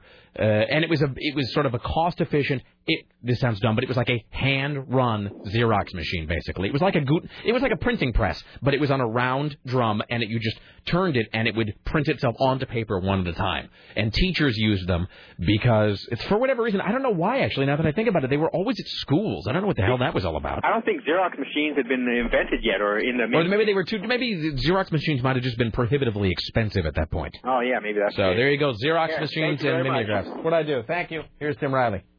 An escaped Spokane monkey bites three people. A group of boys was chasing the monkey down the street. He looked like he was going back home. But Dorothy Trujillo was bitten by the monkey. Then he came and charged me and grabbed my leg and bit it, said she. Uh, there is a risk of bacterial infections and a small risk of rabies. And there is no approved vaccine for monkey bites. Uh, the, let's see. Oh, apparently they refused to identify the owner, but said the person did not know it is illegal to keep a monkey within the city limits of Spokane. Is well, that true? Learn. Wow. Yes. Okay. Who would have known? Learn something every day. Uh, also out of Washington, uh, sheriff's deputies in Franklin County say a man had his friend shoot him in the shoulder so he wouldn't have to go to work. Uh, when he spoke to the deputies, uh, Daniel Cooch uh, told them he'd been the victim of a drive-by shooting while he was jogging. But detectives say Cooch later acknowledged that he asked a friend to shoot him so he could get some time off and avoid a drug test. The uh, friend has been arrested for investigation of reckless endangerment. Uh, Cooch is expected to be charged with false reporting. They're not saying where he works or whether or not he still has a job. By the way, Aaron, the geek in the city, has compiled a big list of all of the people in his personal life who he believes to be serial killers or to have the potential to be serial killers. This is one of those lists that I'm unsure about reading on the air. I think you should read it. I'm going to think on that. I'm going to think, I'm going to think on that and decide later whether to read this list of folks who might make good serial killers. Here's Tim Riley. A six-legged hexapus is the world's first. Who knows what a hexapus is? Hexapus. Hexapus. It is a six-legged octopus. This is a unique... It's, then it's not an octopus. It's a sexapus. I mean, a, a hexapus.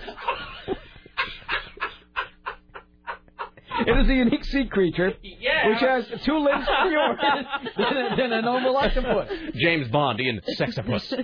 It is believed to be the result of a birth defect rather than an accident. This is going to be on the Best Of show tomorrow, isn't it? We've scoured the internet. I'm going to man called Sexapus. Talked to a lot of other aquariums, and no one has ever heard of a hexapus or a six-legged octopus. Uh-huh. It was discovered in a lobster pot two weeks ago. One of eight creatures. I understand. Well, the staff. The sexapus in the lobster right, pot. The, the, the staff hadn't noticed that the octopus, oh. actually a hexapus, has two missing legs. It's not like Heather has two mommies. Yes, it is. Uh, it attached itself inside a glass tank at Sea Life in Britain, and the staff noticed he was two limbs short of an octopus.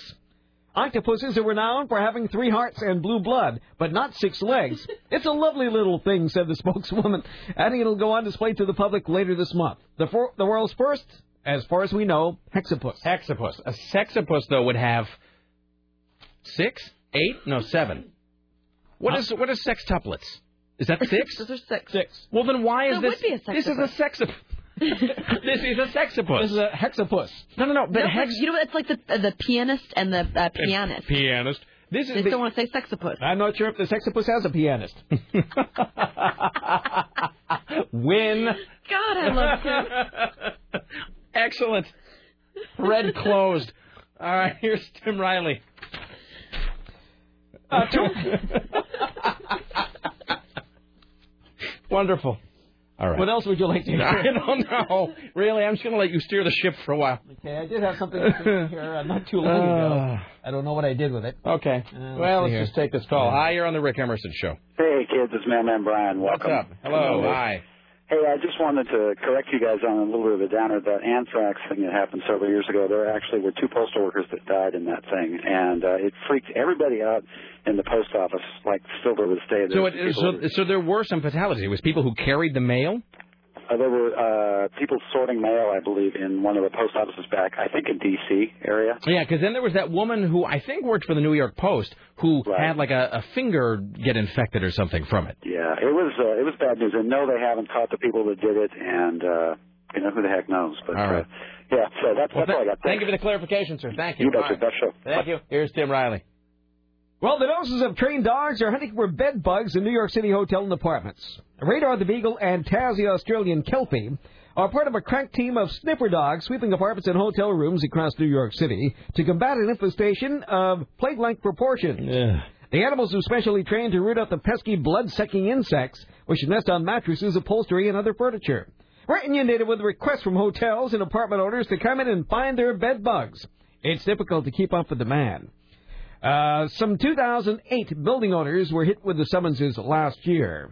A dog's nose is cutting-edge technology. These animals are one hundred percent honest and are trained to work for food and love insects. Each dog lives with a handler, but only one is allowed on furniture when they're working. Uh, we intend to use smaller dogs because they can negotiate tighter spaces. Wait, so the... the, the... The dogs just find the bed bugs and point them out, or do they eat them or something? They point them out. Yeah, I guess other people are in charge of eating them. Experts say the surge of international visitors to New York City is partially to blame really? for the epidemic of bed bugs. Are they really saying that? That foreigners are bringing bed bugs to America? Especially from Asia and Europe. Okay. Uh, previously, they used D D T to kill them, but apparently they can't do that anymore for some reason. Because I think it, uh, I think it kills bed bugs and those who sleep on them. Uh, hexapus. Yeah. Yes. Uh, two back-to-back earthquakes have struck about two hundred miles off the Oregon coast. There's no damage and no threat of a tsunami. This happened this morning. One was a five point one, the other a four point nine. They hit about five minutes apart shortly after seven o'clock this morning. Uh, police have arrested two men following a crime spree marked by gunshots, vandalism, and robbery. Two other suspects still on the loose. It all began nine p.m. outside the All-Star Sports Bar at Southeast second and Washington. A group of young men in a Mazda S U V followed one of the customers into the parking lot and started trouble. There was a bottle thrown at one of my security people, said the store owner. After the back door got busted, everybody hopped into the S U V and followed that car and took off.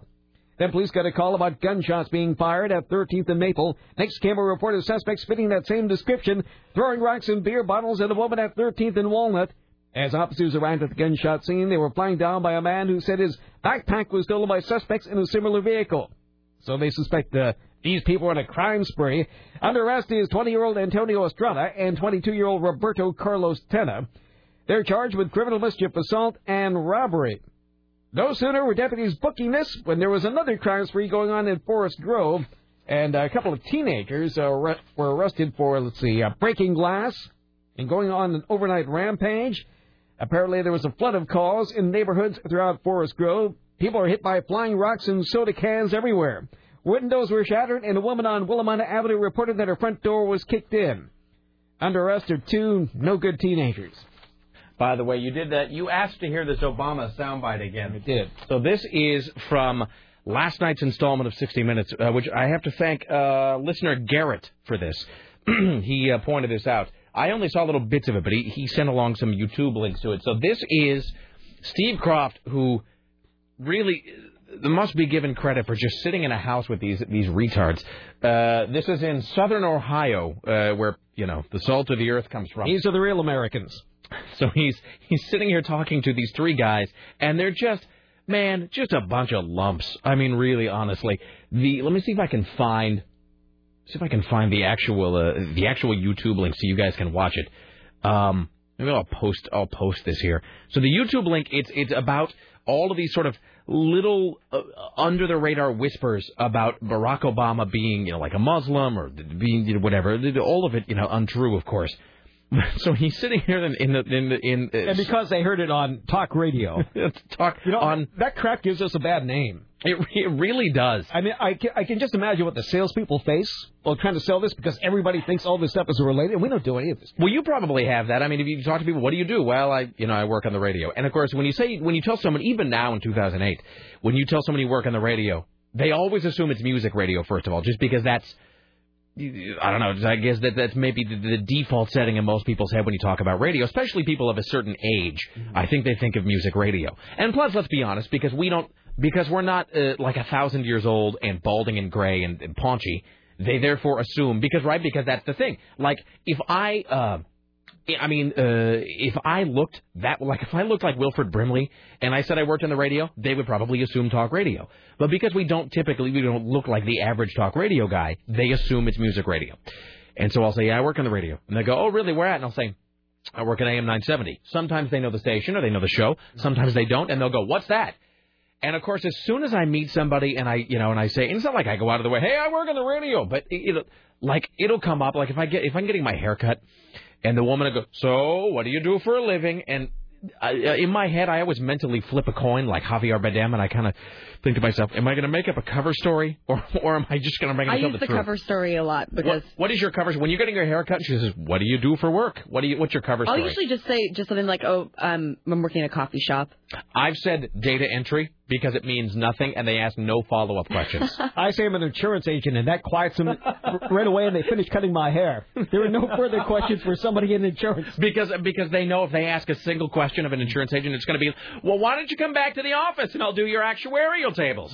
You're going to turn into Ned Ryerson? Yep. So occasionally, though, every now and again, I'll say, well, I, you know, I work on the radio. And, uh, and, and so they'll say, oh, what station? A M nine seventy. What's that? And then you face that horrible fork in the road of, do I say it's a talk radio station? Knowing, and then you hate it, because, like, talk radio, it's like, oh, talk radio. They immediately assume it's like a Lars Larson exactly. kind of a thing. And then and then you have, and then I, and I'm not complaining about it as such, it just is a little difficult to get out in, in, in one sentence. Because they'll say, what kind of radio? Talk radio. And they go, oh. And then I, and then I'm, it's incumbent upon me then as an ambassador of the station to point out that it's not just some, uh, some uh, nitwit either like left-wing or right-wing crazy station. So I always have to fall, and I fall back on using that dumb line that I always make fun of. It's like Maxim meets Jon Stewart, which I hate, but which is the thing I end up saying all the time.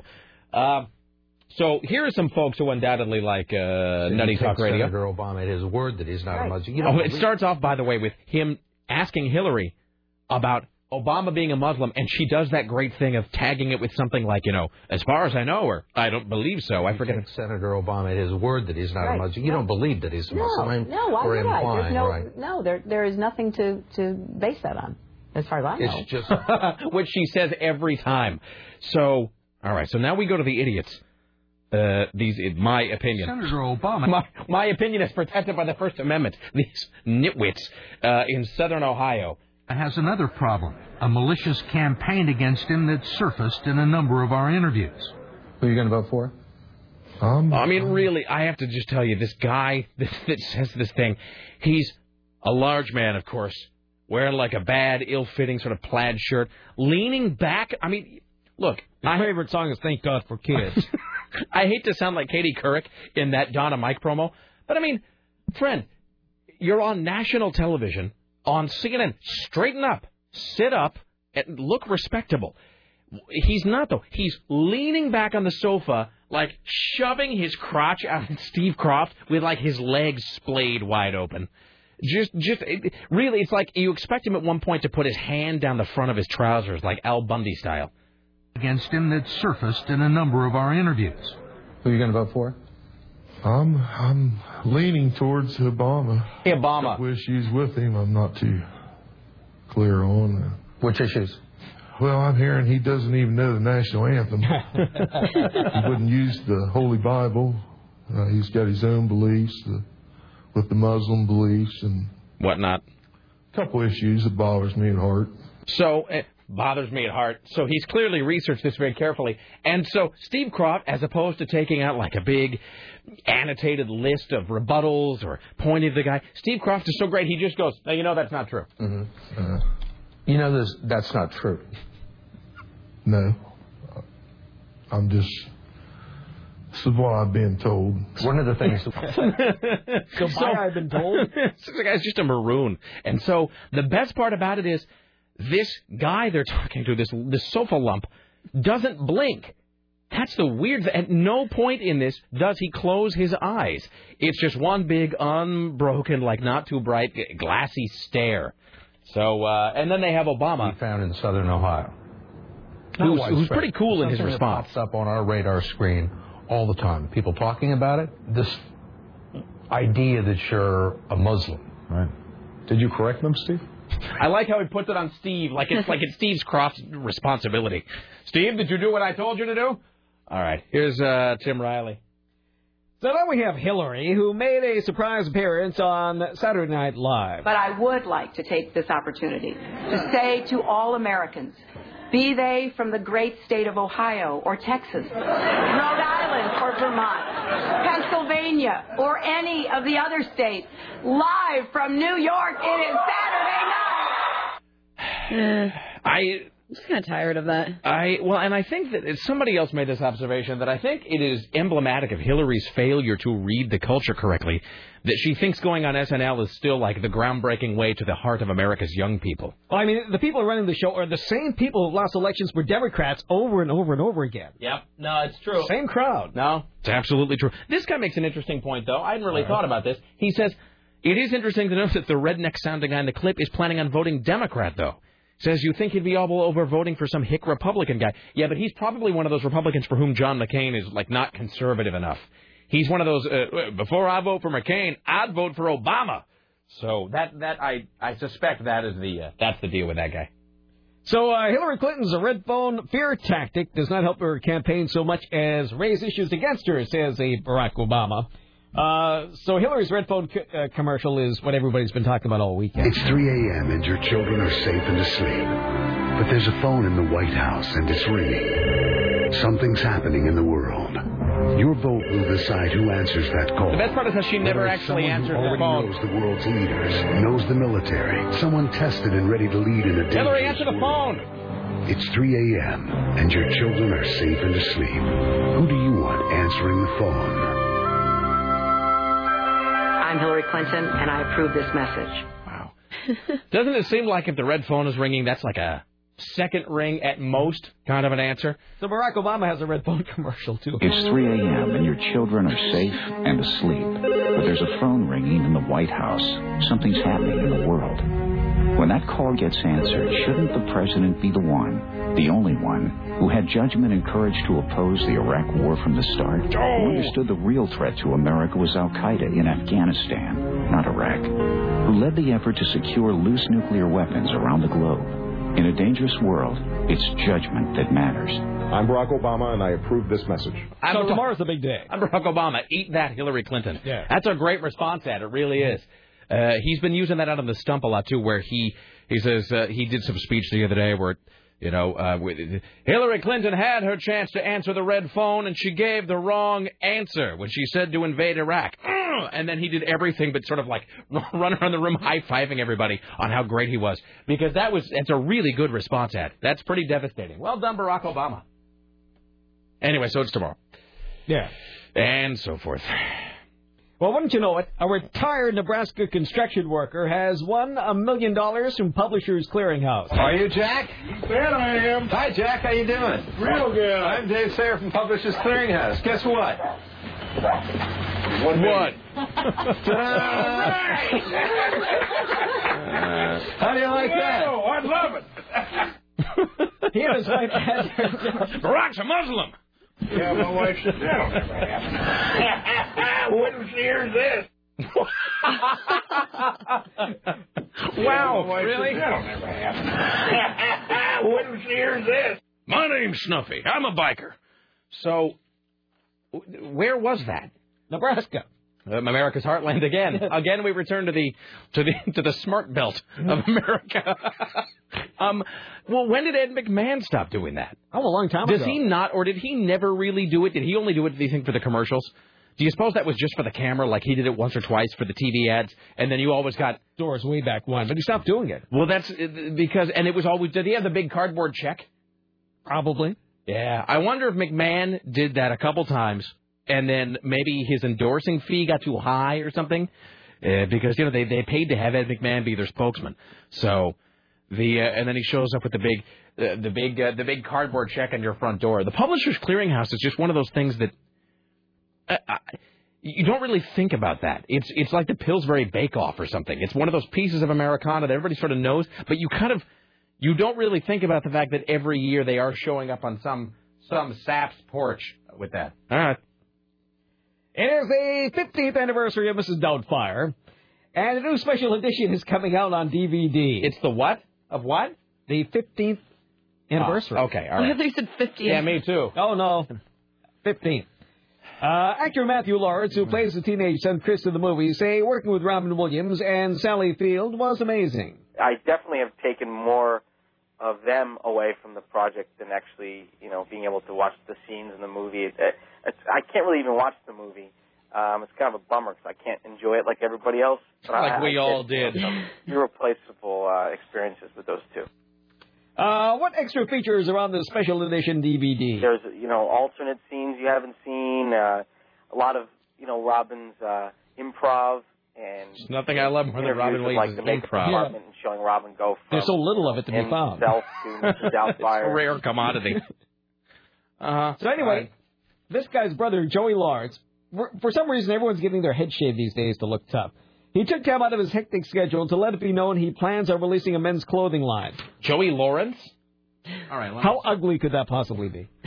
He looks like... It's, he's one of those ones that went all baldy, right? Like yeah. His head. They're making everybody go bald. Man, him and Howie Mandel, they look so I was just going to say, he looks like Howie Mandel, and it's not just because he's bald. No, those so are men who should not be bald. You know, I don't think Howie Mandel looks that bad. Seriously, with the bald. Big like pirate hoop that he has going on? Well, see, but that's the earring. That's not the bald. That's not the bald. Uh, the earring and the bald. Okay, together. But did you ever see him when he had hair? Yeah, and he was he wasn't a bad. But he had the big guy. White man's fro though. So I like that better than like the Mister Clean head. I think I think the bald thing, I think he can kind of make it work. But here's here's the thing about being bald is I think if you're going to shave your head and you're this is a white guy advice only. If you're a white guy and you're going to shave your head, uh, you have to be in good shape. That's the thing. Uh, or at least large. Like even if you're just overweight, like Ricky Martin. Well, Ricky Martin didn't shave his head. He sure did. Well, I don't think he's a white man. But, but so but this advice this He tries to. Are you saying? Okay, he's indistinguishable in your assessment. Um, the but when did he shave his head? Recently. Why? Because everyone's getting their head shaved. Don't okay, but that's but, the, but why would Ricky Martin do that? Ricky Martin's an attractive man. Did he think he was going to look more so without hair? Hardly so. It's the rare man that looks better when he shaves his head. Let's just put that out there first of all. Uh, that was my whole thing because uh, you know here's a good. We're kind of all over the map with this, but. So, Fat Boy at K U F O shaved his head. Uh, he has that whole Malkovich thing going on. And I, and his thing was, you know, he was losing his hair, and he just thought, F it. Uh, I'm gonna just, you know, he, he thought he was at the point of no return, uh, shaved his head. He kind of makes it work, but I think he's the rare sort of in-shape guy that makes it work. Because I think if you're a white man and you're going to shave your head, you either have to be in really good muscular shape, or if you're just sort of a big guy, you can make it work. Ian Gordon did that. Michael Chiklis does it. If you're skinny, though, a skinny white man cannot shave his head because you will look like a Nazi. That's really it. That's that. That's the only thing you're. You will look like Private Pyle, or you're going to look like a Nazi, or you're going to like look like Private Joker. That's it. So I, I don't understand why Ricky Martin would do that. Howie Mandel looks okay only because. Mm. I think he does it. He looks okay, except when he tries to rock that earring, though. Uh, I think he has some clothing choices that don't work well with the shaved head. I don't know. I just, it doesn't work. It, I thought that forever. It just does not work for me. I don't understand why Joey Lawrence would shave his head, though. That just makes no sense at all. Well, he's tried all kinds of things, and he hasn't been successful at it. Is, is that is, it was next on the list of things to get noticed? Shave head. He tried to establish himself as a dramatic actor, changing his name to Joe, but everyone knew it was actually Joe E. And he's going to be and he's going to be releasing a men's clothing line apparently. Imagine wearing clothing that said Joey Lawrence on the front of it. Mm. That's that's a thing that's never going to happen. All right. Well, there you go. So don't yeah, don't do that. Don't do these things. All right. I don't know what we're doing now. I thought we were taking a commercial break. Oh, yeah. We oh, need Jesus. To. It's twelve forty. Thanks, Tim. Well spotted. You're welcome. We're taking a break here. Back after this, it's five oh three, seven three three, two nine seven oh. Coming up later on, Peter Carlin for the Oregonian. More from Tim Riley. It's the Rick Emerson radio program. Stay there.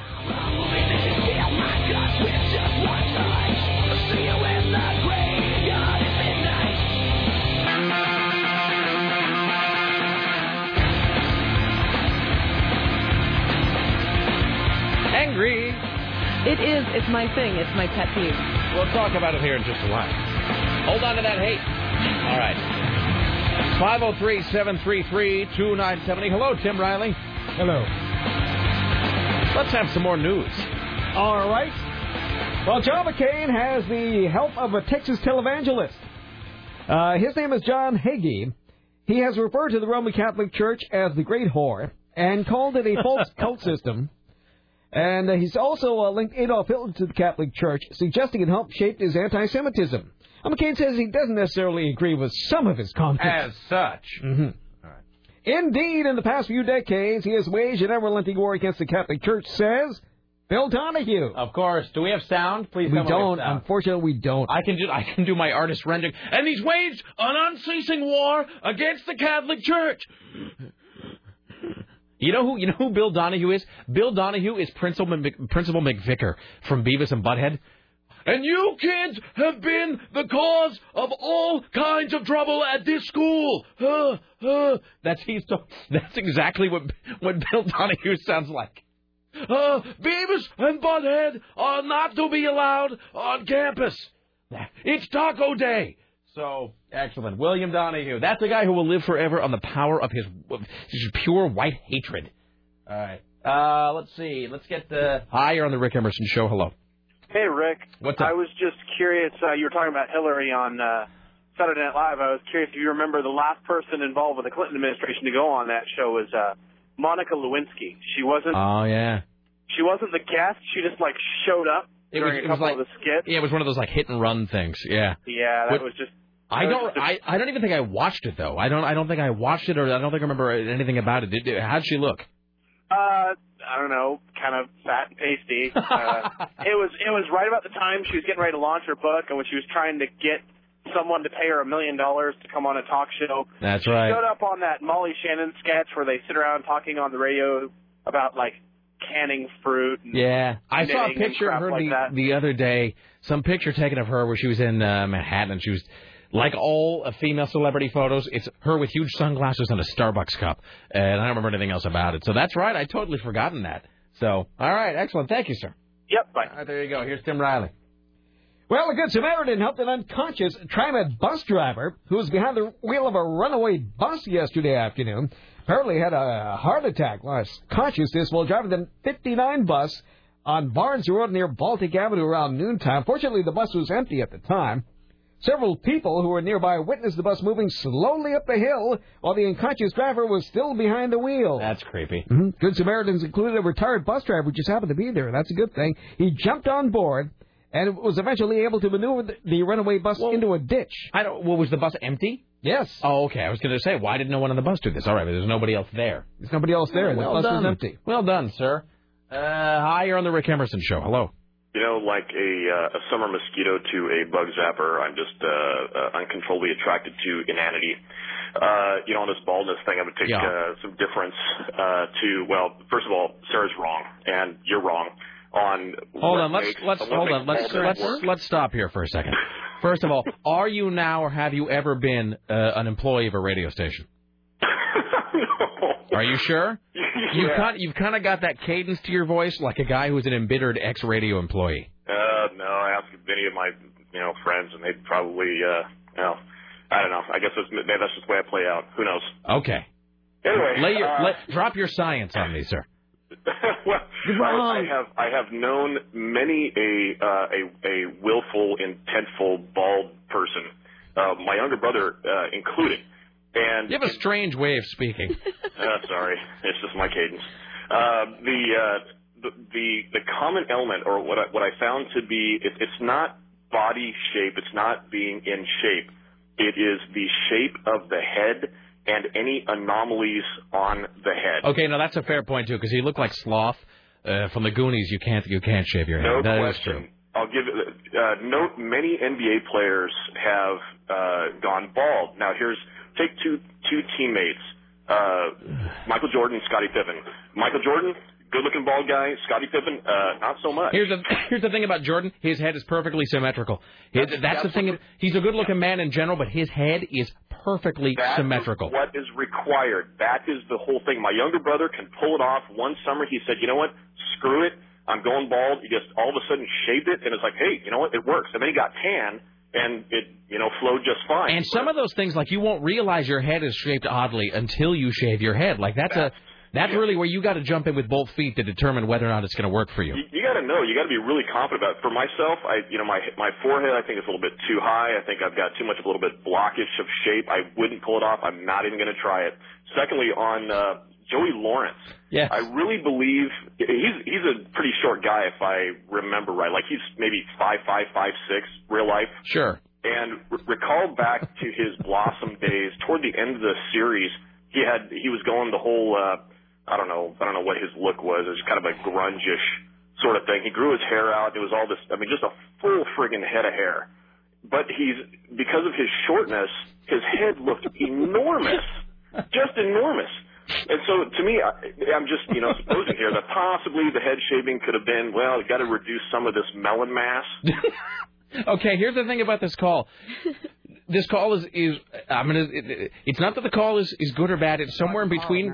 Because here's the, we've been a bit. I appreciate that. Here's the thing. It's you. You take a long time to say everything, but I, of course, am no slouch in that front. So you take a long.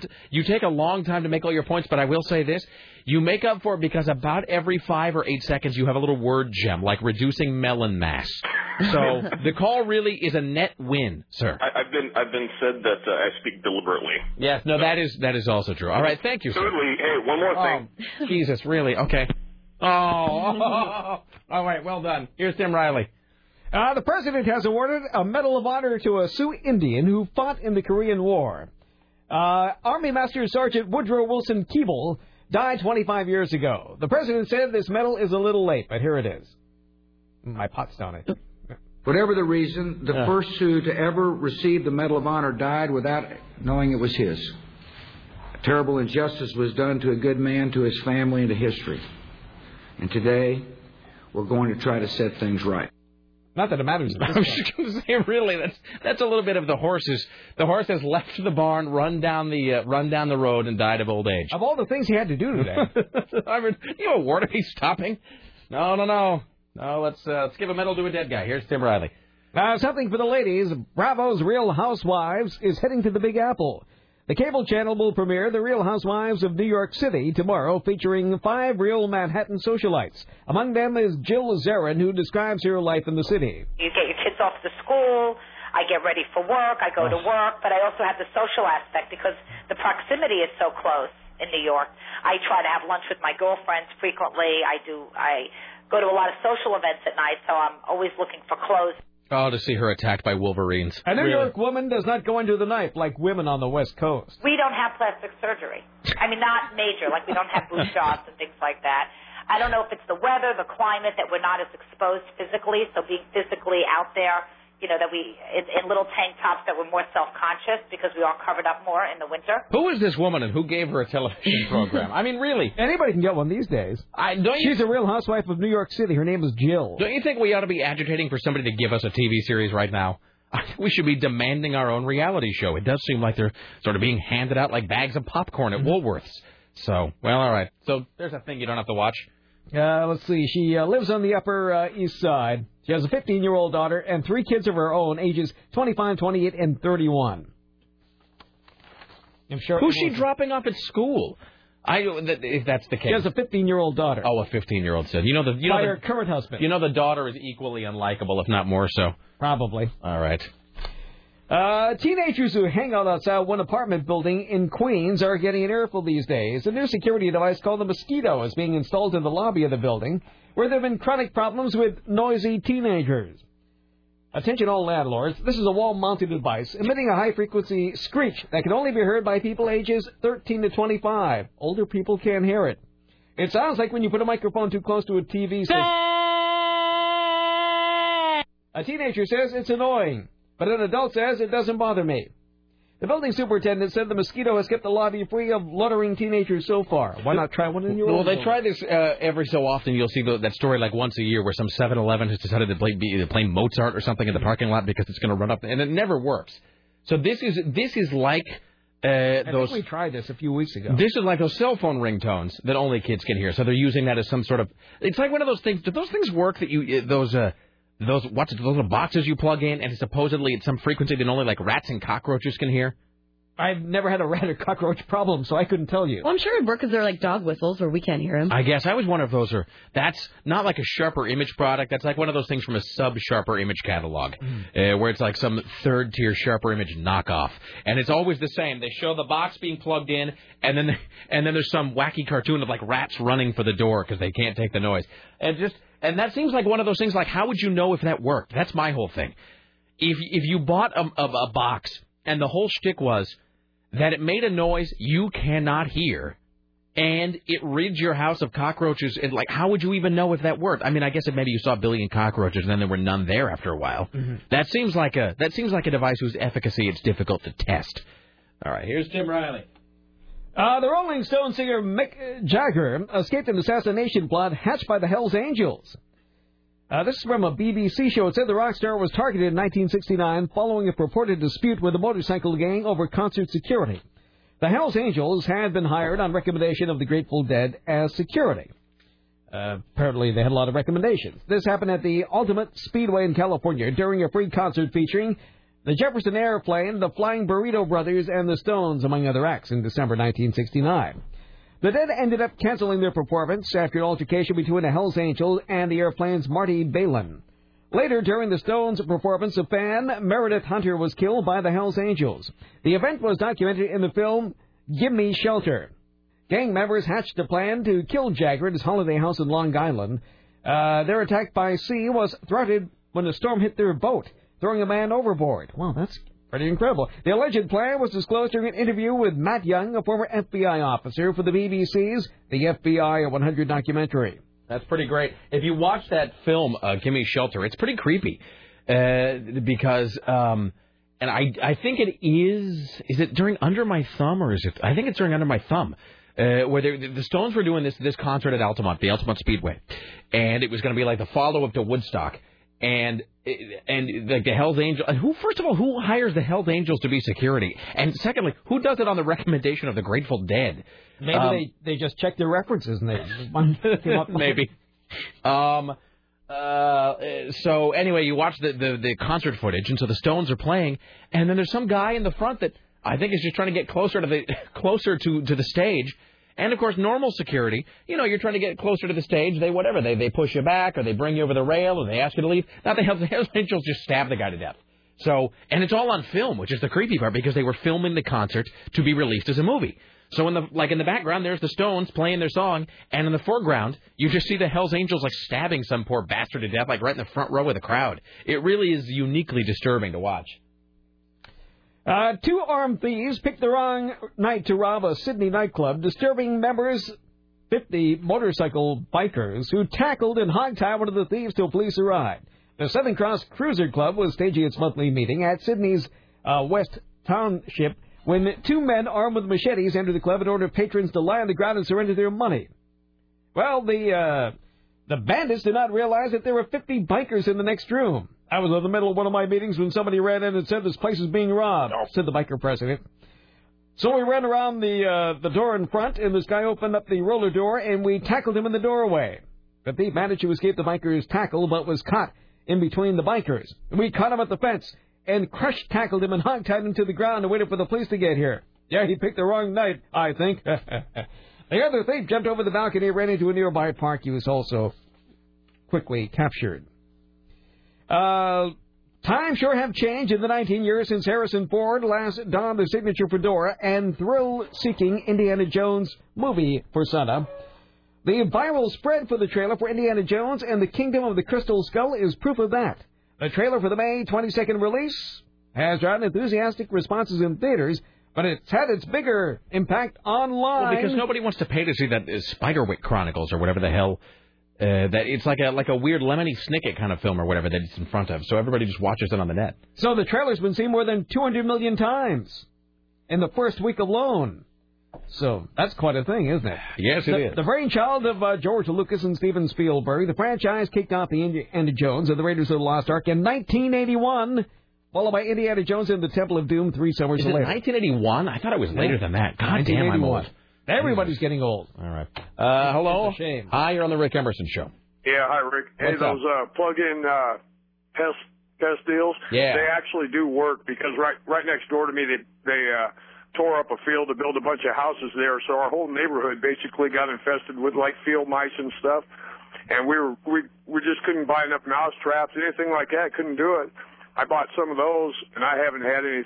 any sense. Excellent. And it it's also, also works for spiders and, as far as I know, elephants. I don't have any of those either. Maybe if I, mean, I maybe if I bought several, I could actually direct creatures from my house into my neighbor's dwelling. You yeah, know well, I, mean? I you know, like I have four of them. They're plugged out. You know, I plugged a couple in in the garage and a couple in the house, and, and it really does make a difference. Excellent. Have you ever worked security at a concert, sir? No, I haven't. All right, just checking. All right, thank you. All right. Bye. All right, fantastic. My name's Smokey. Here's Tim Riley. Comedian Will Ferrell's big screen return was a slam dunk at this weekend's box office. His basketball-inspired comedy Semi-Pro grabbed the top spot by earning fifteen point three million dollars. Last week's number one thriller Vantage Point followed in second with thirteen million dollars. The big screen version of the best-selling children's book The Spiderwick Chronicles was third with eight point eight million dollars, followed by the debut of The Other Bolin Girl, starring Natalie Portman and Scarlett Johansson, with eight point three million dollars. Rounding out the top five was the action flick Jumper, which brought in seven million dollars. Any comments? I have no observations. I haven't seen any of those. Well, it's the Will Ferrell thing, and it's that it's Jumper, which I got heard mixed reviews on, and then there's... He dresses up like the seventies, which seems to work for him all the time. Scarlett Johansson. Yeah, I got nothing. I'm busy reading this email from this guy that says, Rick, did you see Obama's speech from Rhode Island? If you can find C N N's coverage of this, look for the fat little girl standing to his left holding a sign. This is equal parts great and horrifying, by the way. says, uh, I'll have to clean this up a little bit for the air, um, but apparently, um, so I guess there's Obama giving a speech in Rhode Island on C N N. I guess there's a, quote, fat little girl standing next to him who he claims he claims that she's repeatedly... I know this is horrifying. Can I apologize in advance for having to use this phrase on the air? Well, it is after lunch hour. It, it is. He, he says that she... Let me just say this. Apparently on camera, she engages in the following gestures. Um, apparently she repeatedly uh, puts her hand back to scratch her ass, sort of deeply. Um, and then I guess at one point she's holding an Obama sign, and she must have... Um, Perhaps past broken wind, as they say, because I guess at one point they, on camera she uses the Barack sign to sort of wave to sort of wave the air around in front of her. And he said she then scratches her ass again and then begins to sniff her fingers on camera. He says this, so gross. this prompted oh, yeah, this prompted gross. C N N to go to a split screen with some analysts instead of showing that shot. That's fantastic. He said it aired around one p.m. Pacific. Please, if, if anybody can find. The, that video footage. That sounds like something worth its weight in gold. Fantastic. Wonderful. Jesus. All right. Oh, by the way, Tim and Sarah, I emailed you each a copy of the Are You a Glutton test. So I... Uh, Tim, should we I, take it? I sent that to your... Uh, Is this something that we should be taking? Your non... Well, would you... If you'd like to know whether or not you, you might be a glutton... I, I just took it. Did you take the test? Mm-hmm. You can't take the test without me.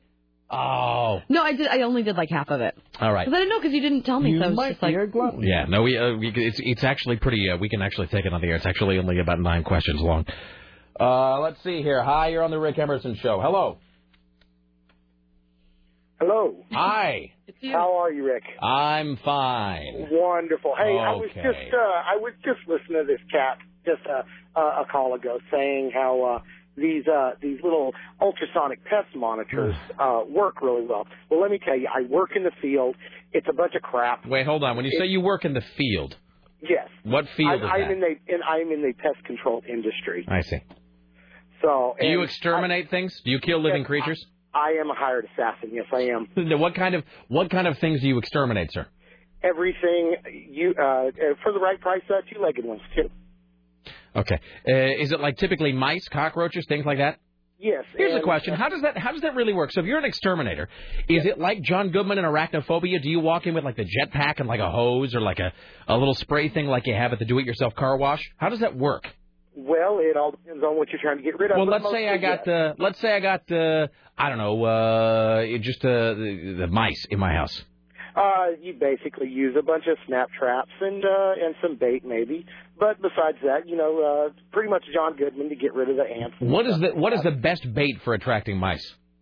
Ah, uh, as far pretty much uh, best thing I've ever found is uh, just a little a little sticky pad you can buy at Walmart or, or wherever, and just put some peanut butter right in the center of it. All right, so it's it works not really well because you, because of course growing up in America, one thinks that it's cheese because we've been indoctrinated by cartoons. Yes, we have. All right. All right, so you're saying the ultrasonic thing's scam. You're very much a scam. All right, excellent. Thank you, sir. I appreciate it. That's an exterminator. All right, here's Tim Riley. So here's a traffic alert for drivers in Southeast. A new red light camera is up and running at Southeast Washington and one hundred third. It's one of several in the Portland area. Beaverton and Salem also use these cams. Now, if you get caught on this new camera, you get warnings for the first two weeks. Is that true? Because, you know, I got hit by one of those cameras a while back, and I never, no, nothing ever come of it. Uh, I never, uh, like, I never, and I know for a fact, I mean, maybe they couldn't. Took your picture? Yeah, because I, I drove to the, I was on my way to pick up my uh, wife at the airport, I think that's the deal. Mm-hmm. Uh, I was going to, anyway, I was on, like, M L K or Grand or whatever, drove to the light, bam, and there was the flash. And it wasn't from a billboard or from another car. It was very clearly a flash from the light. So maybe it's possible that uh, that they couldn't identify my uh, my driver's license or something. That's possible. It's a two hundred forty-five dollars fine, though. Jesus. Yeah. Let's. Well, and that was it was I don't know probably six weeks ago, and I, and I never heard anything. So. Oh, it right. still could be coming. I, I guess. Sometimes it takes a little while. All right. Here's Tim Riley. Uh, so there are varying sources saying that the Van Halen tour is falling apart. Oh, I totally. Re- I saw that on T M Z. They said that Eddie has uh, apparently been staggering around on stage and sort of playing badly. It says here he has issues. Uh-huh. What, in, what? In quotation marks. Really? Is that because he's drinking? you suppose? I'm not sure what personal problems these could be. Uh, does it? Apparently there was some... I saw a little bit of video footage from uh, February twentieth, which is a couple weeks ago, of them... It's always jump. That's what's funny about this. Every time there's some huge, colossal F-up uh, with Van Halen on this tour, which, by the way, I predicted would not make it all the way through. I, I, abso- I said this at the very outset, that there's no way the tour would go all the way to the end. So it's always jump that people put on the net to highlight the mistakes. Like the, when that, there was that time when the sampler, the, the, they or the, the the thing that was playing back the keyboard line for jump was the sampling and coding rate was wrong, and it was, sounded all terrible. There's that, and then there's footage from the twentieth of February where Eddie is just sort of he's just sort of like limping around the stage, playing really, really badly. I mean, like I'm you know I'm no Segovia or nothing, but he's playing terrible, and, and at certain points. He would just quit playing. This is so great because Roth is out there, of course, being Roth, you know, giving giving it all he can, playing every show like he's at Caesar's Palace. And then Eddie Van Halen at certain points would start to play something and then either not be able to do it or forget what he was supposed to do. And then he would kind of look at the crowd. He would take his hand. He would just flat out quit playing. And he would kind of throw his hands up in the universal, like, what are you going to do kind of gesture. And then just sort of, you know, and then just sort of walk around doing nothing. So clear that there's something going on with Eddie Van Halen. Uh, apparently, the original bassist Michael Anthony was replaced with Eddie's sixteen-year-old son Wolfgang. Van Halen postponed two shows last week without any reason given. Reps with the group have yet to comment. Van Halen is currently scheduled to be on the road through late April. Not going to happen. So we'll see. Time for Snuff Watch. Here's your uh, Snuff Watch for uh, Monday on the Rick Emerson Radio Program.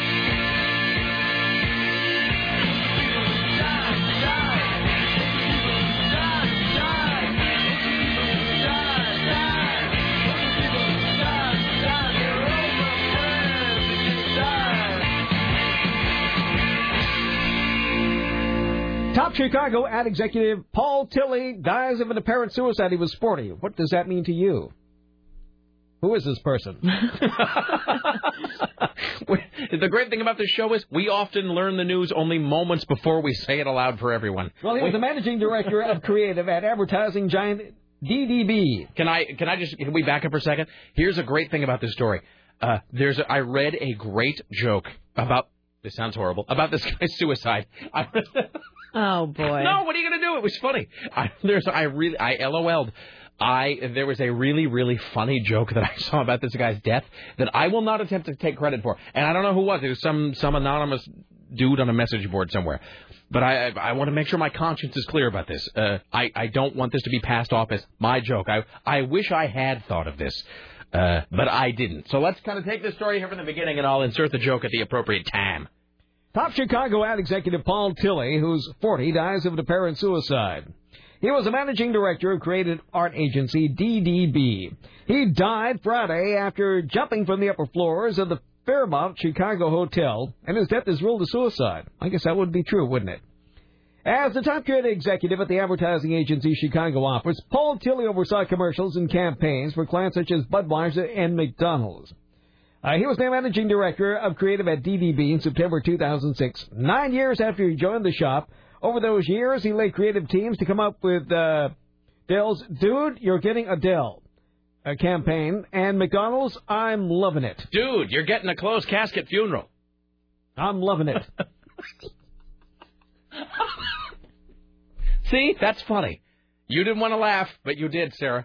I My, smiled. It's, it's I can't take credit for that. Some guy in the, on the internet said that. Dude, you're going to hell. Dude, your family's getting a shrink.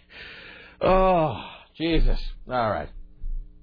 Uh, life is complicated, he said, and he was a complicated man, said Mister Tilley's wife. He grew up in Texas. He studied journalism and played the guitar. Does he not look like the whitest guy on earth, though? He does. You're going to know how unbelievably white that man is. Yep. So, uh, anyway, so there you go. Uh, dude, you're dead. There's your Snuff Watch for Monday. Rick Emerson Show. Also, I could make that one joke. It wasn't even mine.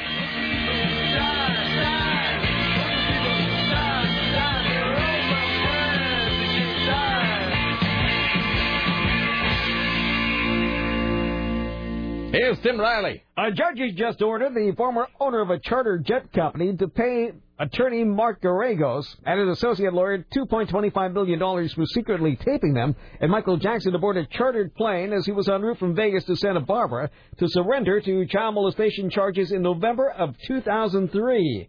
You remember that? That came out a long, long time ago. That's five years ago that Jackson got acquitted? Yep. Jesus. Just like Trey Arrow was up on the balcony eight years ago. Boy, did you see that? Did you see how weird his kids look? Did you see that photo that came out a couple weeks ago of Jackson? I think he was in Vegas or someplace. Uh, but he, uh, you know, it's kind of a lose-lose for Michael Jackson because there's no way for him to be anonymous. It, it, you know, if he walks around with his weird, blotchy Joker face, then everybody spots him because there's no one on earth who looks like that except him. And if he tries to hide himself, you can spot him as well because you know if you if you see if you if you see a guy with like huge sunglasses and like little alien nose slits uh, and like a surgical mask, there's just no getting around the fact that that's Michael Jackson. There's there is there's really effectively nothing Michael Jackson can do to go out in public and not be recognized at this point. So the kids might have gone unnoticed, uh, gone unnoticed if it hadn't been for the fact that Jackson was there.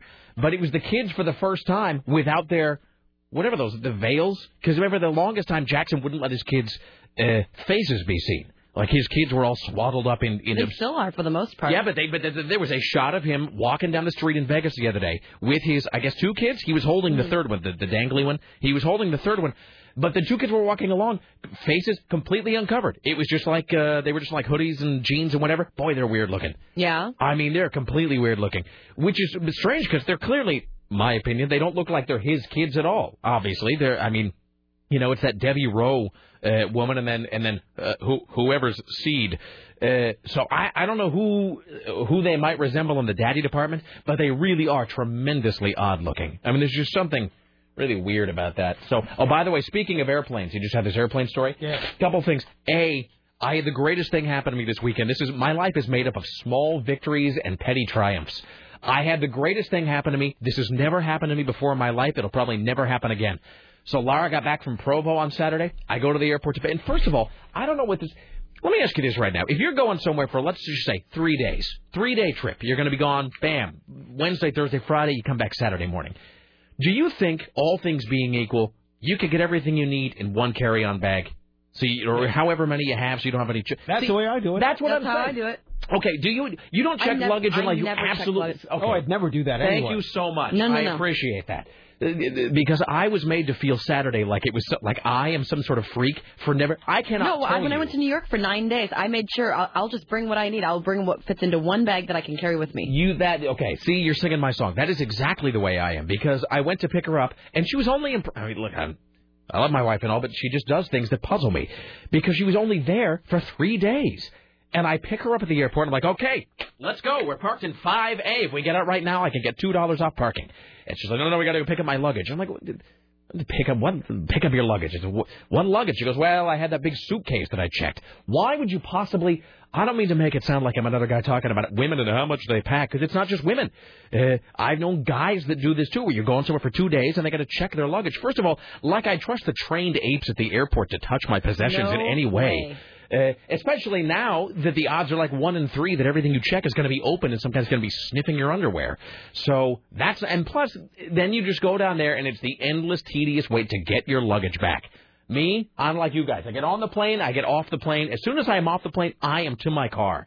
I am headed out of the airport. So we have to go down and we have to pick up the luggage. But this great thing happened, and it's the only time in my life, so I savored it.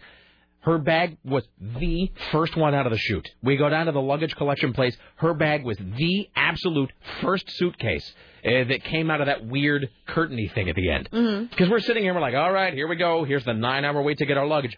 First bag out was hers. That's pretty awesome. And, but it was awesome, but at the same time, it was a little sad because you know it'll never happen again. Like, you know, it was it was a once-in-a-lifetime kind of thing. It was really was all the planets. It was like finding a Picasso behind the couch. You just uh, you knew that it was you were never going to recreate that. But while I'm waiting for her to get the plane, I stopped off at the coffee people, and I was served by a transvestite, and which is fine. It's a big it's a big uh, it's a big city. It's a big uh, big tent. We're all inclusive here. So and it wasn't it wasn't like um. Uh, like a transgendered person, I don't believe. I do believe it was just a man, uh, uh, you know, dressed as a woman. And I started thinking about how difficult it must be to be a male to female uh, transvestite. In other words, not under the knife, but just someone who lives his daily life dressed as a woman. You know, because not only you have the discrimination to deal with, you know, people giving you a guff and staring at you, and moms pulling their kids away from you, know, so that you're so they're not corrupted by your vileness or whatever. But here's the thing: is I had to pick Lara up at five o'clock, and I don't know how this guy looked when he got to work that morning, but he had like the full-on five o'clock shadow. And that's a thing that I never really thought about. If you're a, if you're a male to female transvestite, the whole shaving issue must be a huge pain, because yeah. you could look absolutely fabulous leaving the house, but by the time like three, four, five comes around, you, you got that full-on Homer Simpson shadow beard going on.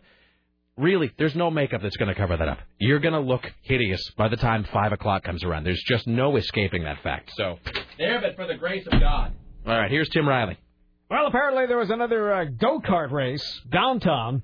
About a thousand costume racers overran downtown early the, uh, over the weekend. It was the seventh annual Urban Iditarod, but there were no dogs involved. You see, the difference is the fact that Portland forbids actual dogs to be raced. Instead, they harness themselves to their sleds built from shopping carts. Uh, it was they had to contend with quite a bit of traffic, too. At least uh, one participant, happy to finish, uh, ran across the Hawthorne Bridge and was hit by a car. What? Okay. So, don't run across the bridge. Why don't we just say that? That should be the, uh, that is the advice we'll take from today. Did you get the uh, glutton quiz? I did not. I looked for it. I didn't find it. I sent it to your non C B S mail. Non C B S mail. Well, let me look again. All right. Or I could amuse you with this thing of Orson Welles recording a commercial for frozen peas. Oh, I'd like to hear that. Would you rather hear that? Yes. All right. And I'll, I'll look for this thing while you're doing that. I've got, uh, I've got two things. Tim, I'll let this be... Uh, We'll let this be uh, your choice here. I've got either uh, Orson Welles uh, recording, uh, badly I might add, a commercial for frozen peas, or I've got a demo reel by someone that you probably grew up listening to. Ooh. What would you, what would you prefer? Well, we can get to them both. Either or both. Which would you rather hear right now? Would you rather hear uh, Orson Welles or the demo tape? Demo tape. All right. Uh, so here's, uh, let's see here. Then I'm going to do this. I'm going to pot it down at the very beginning so you don't know who it is. We'll see if you can spot this. Uh, Sarah, is my computer up? Mm-hmm. Okay, good. I'm going to uh, I'm going to play a little bit of this. Play the beginning in cue. The rain drawn up from the sea and showered down upon the western mountains. Dying fog and mist and a thousand million dewdrops falling, falling, falling. You will watch man pit his courage against the cunning of man-eating tigers, killer whales, and deadly birds of prey. Shell No Pest Strips helps protect your family from flies and mosquitoes up to four full months. Gowns from Paris. You know it is? Lords from London. Oh. The kings and queens of Hollywood. If anybody knows what Ella Fitzgerald sounds like, it's her old friend Count Basie. Ladies and gentlemen, welcome to Carnegie Hall, where we are presenting... You've heard this guy do five million things. Tonight, summer nineteen forty-six. One Atlas battery starts ten cars. Another full fifteen cars on name. Battery power alone. I should know because his name. Everybody yeah. knows nutty peanuts make great-tasting peanut butter. If you have no objection to dining in a rather more important boxcar, please join us for dinner tonight. nineteen fifty-five, all over America, leftover lunch meat goes stale. nineteen sixty-five, lunch meat is still hard to keep fresh once it's open. I've heard of him a million times. Yep. I can't think of his name. Give up? Yeah. Brought all right. to you by... This is Paul Frees. Oh. Okay. And you, uh, Paul Frees, it's hard. I, I was looking at the list, and he's one of those guys that was sort of a famous uh, voiceover uh, worker. And you you sort of forget exactly how many things he's done. First of all, he was Boris Badenoff. Mm-hmm. Um, let's see. What else? Let me just read this. So this is, um, uh, let's see, he was on all kinds of Disney stuff. He did uh, voiceovers for the uh, Disneyland's, uh, Disney Walt Disney Wonderful World of Disney. Um, he was the voice of the ghost host at the Haunted Mansion. Like, mm-hmm. if you go on the Haunted Mansion right at Disneyland, that watch out for hitchhiking ghosts. That's that guy. Um, he is the uh, auctioneer in the Pirates of the Caribbean ride. Uh, let's see. He was voiceover in uh, The Shaggy Dog. He was um, uh, he was Boris Badenoff. Uh, he was Ape in George of the Jungle. He was the in uh, he was the Burgermeister in Santa Claus Is Coming to Town, the Rankin Bass thing. He was the traffic cop, the ticket taker, and Santa Claus in Frosty the Snowman. He was uh, Rudolph's Shiny New Year. He was in The Last Unicorn, The Hobbit, and Return of the King, Rankin Bass animated special. He was all over that. He did the voiceover in The Adventures of Tin Tin. He did Mister Magoo. He was on that show. Um, he was the voice of the Pillsbury Doughboy. Oh, wow. That guy that, that's him. Um, let's see. He was the voice of Toucan Sam. He was the voice of the little green sprouts in the Jolly, the Jolly Green Giant commercial. I mean, who does this? I mean, there's like five million uh, voices this guy's have done. He was uh, all over. He did all the. He was on Spike Jonze's early recordings, and he actually uh, filled in for Orson Welles. So when Orson Welles couldn't be bothered to show up to do like A D R, they would get this guy to do it. He was Death in Woody Allen's Love and Death.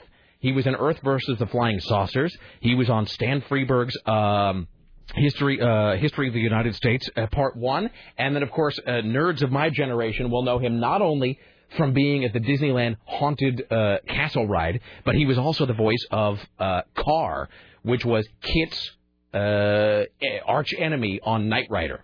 So there was Kit, who was the Knight Industries two thousand, and then there was Carr, which was the uh, Knight Automated Roving Robot. That also voiced by Paul Frees. But uh, we had a guy upstairs give that to me. He uh, came across that in his archive somewhere. And it's just one of those weird uh, demo reels you get uh, from a guy that has just voiced nine million things. Now, that's interesting. It's not nearly as funny as this, though. So this is from the same guy. This is Orson Welles. And I do believe that this is Orson Welles toward the end of his career. And this is Orson Welles doing voiceover for, I do believe, a, a frozen pea commercial. So it's uh, it's for, you know, the Fresh Farms, frozen peas or whatever. I think that's what this is for. But listen to Orson Welles. I mean, this is way toward the end of his life. Listen to how Orson Welles completely and totally takes no direction from anybody and absolutely doesn't want to be told how to read this copy in any way. So here is a director who's like, I think some French guy, and he's trying to get Orson Welles to read this copy correctly. And Orson Welles' whole response is just to criticize the grammar and the language that the copy uses. We know a remote farm in Lincolnshire where Missus Buckley lives. Every July, peas grow there. Do you really mean that? Uh, yeah, so in other words, I'd, I'd start half a second late. Don't you think you really want to say July over the snow? Isn't that the fun of it? It's, it if you can make it almost when that shot disappears, it'll make my... I think it's so nice that, that you see a snow-covered field and say every July peas grow there. We know a remote farm in Lincolnshire where Missus Buckley lives. Every July, peas grow there. We aren't even in the fields, you see. Yeah. We're talking about them growing, and she's picked them. Yeah. What? In July. I don't understand you, then. When must What must be over for July? Um, when we get out of that snowy field. Well, I was out. We were onto a can of peas, a big dish of peas, when I said in July. Oh, I'm sorry. Yes, always. I'm always past that. You are? Yes. Well, that's about where I say in July. You emphasize a bit in. In July. Why? That doesn't make any sense. The greatest film directors right. of all time. There's no known way of saying an English sentence in which you begin a sentence with in and emphasize it. Get me a jury and show me how you can say in July, and I'll... It's in you. That's just idiotic, if you'll forgive me by saying it. That's just stupid. In July. I'd love to know how you emphasize in and in July. Impossible. Meaningless. I think all they were thinking about was that they didn't want to... He isn't thinking. Wilson, can we just do one last... Yeah? One? It was my fault. I should, I said in July. If you can leave every July... So this guy's just a toady. He said it. Your friend. Every July? So after the show... No, you don't really mean every July. It is. No, that's but that's a that's bad copy. It's in July. Of course it's every July. Too much directing around here. Norway. Fish fingers, no, Findus, Norway. We know a certain fjord in Norway... That's me. I missed one of those. Yeah, roll it round and I have no more time. You don't know what I'm up against. Because it's full of, of, of things that are only correct because they're grammatical, but they're tough on the ear. You see, this is a very wearying one. It's unpleasant to read. Unrewarding. Because Findus frees the cod at sea and then add a crumb crisp cool, crumb-crisp coating. Ah, that's tough, crumb-crisp coating. I think, no, because of the way it's written, you need to break it up, because it's not it's not as conversationally written. What? Take crumb out. Take crumb out. Good. Here under protest is beef burger. We know a little place in the American far west where Charlie Briggs chops up the finest prairie-fed beef and tastes... This is a lot of shit, you know that. You want one more? Yeah. More on what, beef? You, you missed the first beef, actually, completely. What do you mean, missed it? You're emphasizing prairie fed. But you can't emphasize beef. That's like he's wanting me to emphasize in before July. Come on, fellas, you're losing your heads. I wouldn't direct any living actor like this in Shakespeare. Will you do this? It's impossible. Also, we did six last year, and by far and away the best, and I know the, the reason. The right reading for this is the one I'm giving it. At the moment. I spent twenty times more for you people than any other commercial I've ever made. You were such pests. So anyway, how great is that? That's terrific. And you know, so that's Orson Welles doing a thing for peas.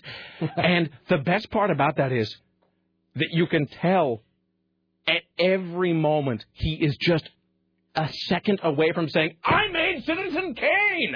Like, that's that is the implicit uh, subtext to all of his complaints. And he, to his credit, he never comes out and puts it that way. But when he says, I would never direct any living actor this way. This doesn't make any sense. You can tell that I made Third Man. That's it just it, he, you, it's just on the tip of his tongue constantly. So there you go. So there's that. Um, I have one with uh, Colonel Sanders that isn't nearly as funny. The one with Colonel, Colonel Sanders, it's just that he's senile and can't remember any of the copy. And everything he says just sounds like hillbilly gibberish anyway. The Colonel Sanders one...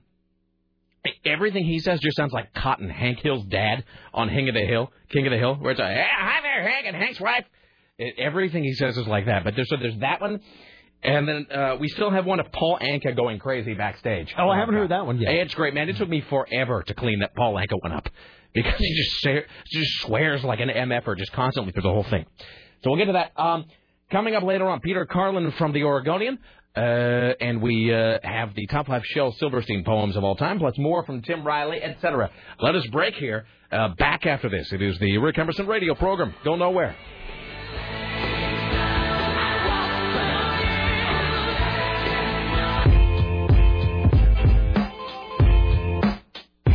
Yeah, I said he'd hook you up with that.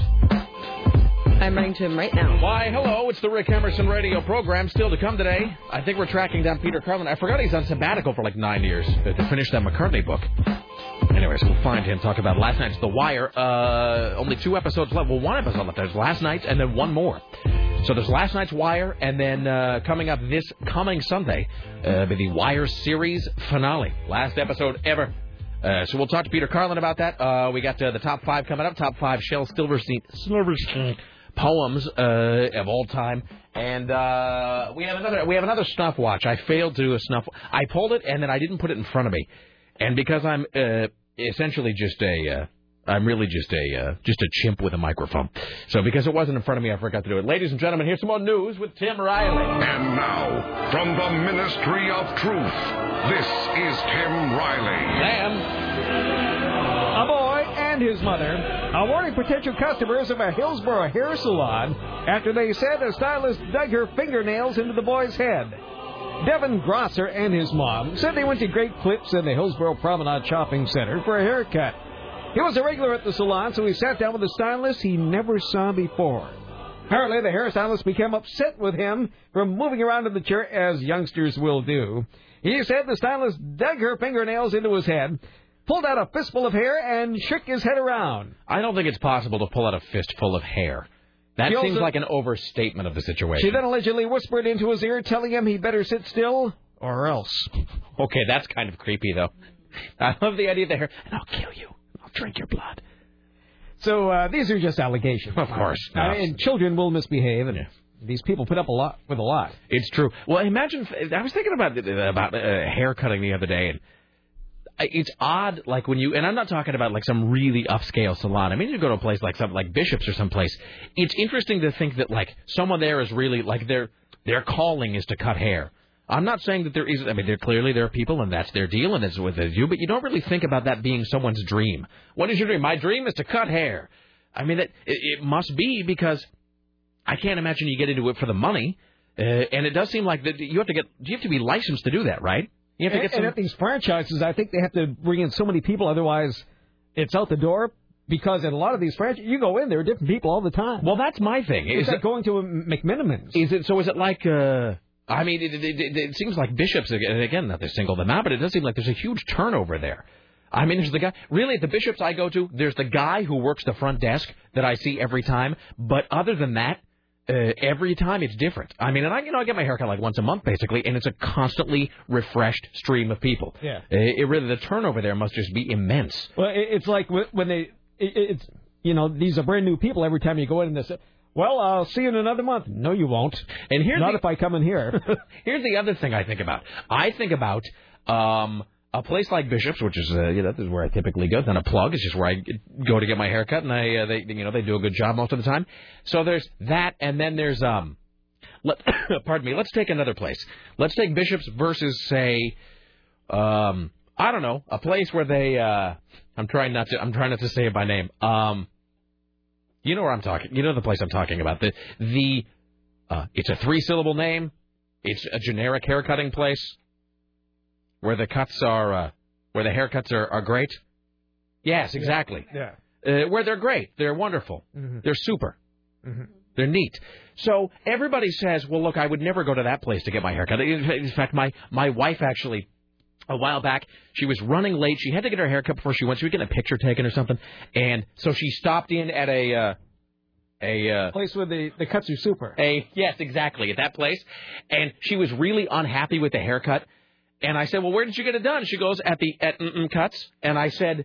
Well, well, of course, like, of course you're not happy with it. Of course you think it's not any good. And she said, well, it's what I get for going to Mm-Mm Cuts. And I th- started thinking about that, and I thought, well, is that really true, or is that just a thing that we sort of project? Like, do well, we just... Well, everything's image. I mean, like, I think, like, the place like Bishop's projects itself to be like a hip... I'm going to say, I'm going to bleep the, I'm going to bleep the name of the business, because I don't mean to be singling them out, because, again, my thing is, is it a bum rap? Uh, when you think about the, let's say, the budget haircut place... Is that really, is there any difference in the actual haircut that you're getting? I mean, is it, is, is am I really, am I really a fool for not going there? Should I be going there because it is cheaper? These are the things that I sort of, that I sort of wonder about. I guess I'm alone. Here's Tim Riley. Well, it's always good that you're wondering about it. Yeah. Well, I don't, I mean, I get... I don't know how the whole system works. I don't know if, like, you have to have certain credentials in order to work it. Like, well, that's my thing. And do they test you? Like, when you go to... I think you're tested. How do they... I mean, do they... How do they test you before they hire you at some haircut? They bring in some, some poor slob off the street, and he asks for something tricky, and they see whether or not you can do it. I mean, I know this sounds like a weird conversation, but I really do Actually, wonder... I'm pretty interested in that, too. Like, if, if a person who works at an upscale place... Am I paying double, basically, for no reason? And how do they assess this? Here's another thing. How do they assess who is a good haircutter and who isn't? And I guess it's more than cutting, it's styling. But it seems like there's really no way to, to, to check on that unless you're sort of, you know, use a live ammunition. In other words, not like they, give, they can't just give you like a mannequin head or something and have you trim that. So that's a sort of a thing that I always wonder about, about whether there is just a perceived difference between a place that charges you forty bucks and a place that charges you, like, you know, twelve ninety-nine. So these are all, but, but again, there's really no way to figure that out. It's a thing that I can't really... Well, do- maybe the, somebody, a hairstylist will call. It's entirely possible. Hi, you're on the Rick Emerson Show. Hello. Hello? Hi. Hey, well, you know, you're asking for a hairstylist. Yes. I work for a Great Clips franchisee. All right, so you work for a, uh, you work for a chain. I do. Okay, so do, now do you find that, uh, and we're not trying to pick on one particular chain, but do you find that you uh, you have, uh, maybe you fight against uh, some sort of an image or a perception uh, of your, you know, the quality or the, the, the, the uh, of your haircuts? Um, because I don't give people ear, and uh, I... Uh, listen to the snarkiness. No, I, something about hairdressers and alcohol in the same area makes me a little nervous. um, so how do when you apply to get a job cutting hair somewhere, do they test yes. you? Um, actually, you have to go through, uh, for just for hair, you have to actually go to school for a year for it and then take a technical test, and then you drive to Salem and do a written test. What kind of a written test? I'm not trying to minimize like, the importance of it, but what kind of a written test would you need to cut hair? Uh, well, there is a safety and sanitation test. Oh, is this like a? Uh, is this where they teach you to put your combs in that big uh, that big tank of blue stuff? Yes, it's called quaternary ammonia. Really? Yes. Okay. So, is there, in your assessment, is there any difference? And let's not let's not pick on bishops because there's a lot of places sort of like that, not just the sort oh, of rock no, and no, roll no. kind. There's lots of other places that serve beer, wine, cheese, popcorn. But I mean, if I pay, in your assessment, if I pay fifteen ninety-nine for a haircut at one place, and I pay forty-five bucks at another place. Is there any difference in the haircut? Well, the only difference that I can think of is that you get a shampoo with it. Uh, but I mean, in terms of the actual, in other words, I'm not getting a different uh, level of stylist, am I? No. All right. So, re- so really, I'm just being hosed. That's really what you're saying. It, it depends. There are other there are other parts of the stylist you have to take into consideration, such as there is the personality. Some people have a real knack for hair, and some people really don't. Yeah, personality. It, it really, if I could give like an extra two fifty surcharge at the beginning for them not to speak to me, that'd be the oh, best thing ever. Oh, that would be great. I, if sometimes, I sometimes I don't mind it, but other times I'm just like, oh, I just want to get this over with. If, if I ran a haircutting place, I would absolutely advertise like, we will not nag you about your day or ask you what you've got planned for later in the afternoon. Oh, the hair cutter that keeps calling me Tom, and then, even at the end, as, as he hands me back my A T M card, says, "Thank There's you, Tom." Tim on it. Yeah, thank yeah. you, Tom. Thanks, Bob. I appreciate it. Yeah, I uh, so and and especially because when I get the woman on, and you always try to. I've actually gone so far as to claim that I have laryngitis. I'm sorry, I've lost my voice. I can't really talk today.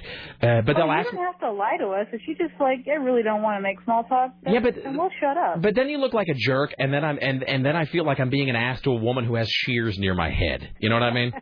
And then she's going to carve uh, like letters nice into the way, back of my head and not tell me. There is a nice way to say it. I suppose. Uh, but I always say something like, so, how's your day? That's fine. You know, and I'm trying to find an answer that just completely blunts the conversation so it doesn't continue any further.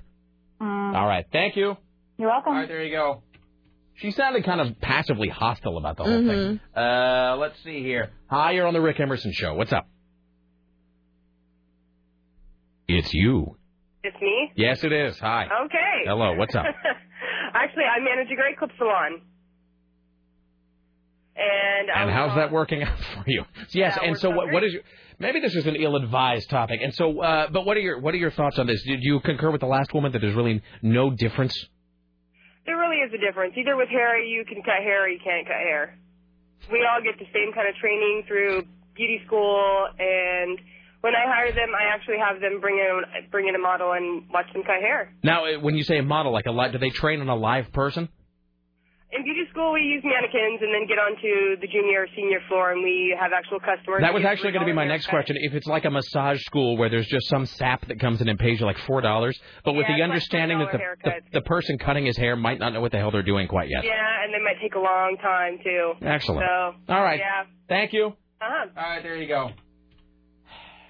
Maybe this isn't as interesting as I thought it would be. I thought I was going to get to the bottom of it, but somehow I feel like... I feel like I'm about five I feel minutes... I like I'm sitting in a barbershop yeah. waiting for my turn. I'm about five minutes closer to death, and I don't feel like... magazine. I'm sitting in a room. Tim's over there reading highlights for children. And meanwhile, I don't feel like I've really learned anything. I feel like I have no knowledge about this.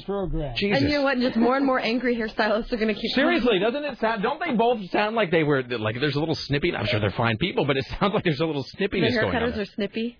Oh, I'm sorry. I, that I re- that was unintentional. I didn't mean that. I'm sorry, Tim and Sarah and everybody. Let's do one more, and then we'll. With this this next call will be the will be the barometer of whether we proceed with this at all. So unless this next call is great, Jesus, there's like a hundred people calling about. Hi, you're on the Rick Emerson Show. Hey, Rick. Um, the the last two callers I think were kind of wrong. Um, there we go. That's what I like. Disagreement. If, go ahead. If you're working at a place that charges fifteen bucks a haircut, um. I mean, there's a big difference between a fifteen dollars haircut and you go someplace and get a thirty-five dollars haircut. Generally, people have to work in the industry a bit get a little more experience with their belt, go into the portfolio, and, and to be able to prove themselves to be able to charge that kind of money. This is a good, okay, this is a good point. So you're saying if I go to a place that gives, let's call them budget haircuts, you are saying that uh, that they will by definition be able to pay their employees less. And well, so yeah. because they're paying the employees less, maybe they're getting folks that don't have enough experience or have not don't have as much experience. New people go to build a clientele or build up their skills, because when you graduate from school, um, you really, I mean, you know the basics, and there's some pretty good people that come fresh out of school, but you got a lot to learn. So they'll go, they'll look. A lot of people right. look for um, apprenticeships at high-end places. And so you get sort of a, you know, and so they're entry-level jobs then. All right, that does yeah. make sense. All right. Thank you, my friend. All right, thanks. All right, there you go. That was an interesting call, but we're not going to continue. I think we, I'm going to make this, is, we've gone down a real blind alley with this whole conversation. All right. Hi, Tim. How you doing over there? Oh, I'm fine. Wake up. Is it my turn? Well, that's one of those things that's always bugged me, but I now realize that, wow, it's just like I don't know if I want to buy any product. It's like it's like just it's like just walk, walking into a wool sweater. That whole thing, I just suddenly it was just all fatiguing and scratchy. All right, here's Tim Riley, the Ministry of Truth. Well, Velveeta rocker Scott uh, Velveeta revolver rocker Scott Whalen has left rehab. An attorney for the former Stone Temple Pilot.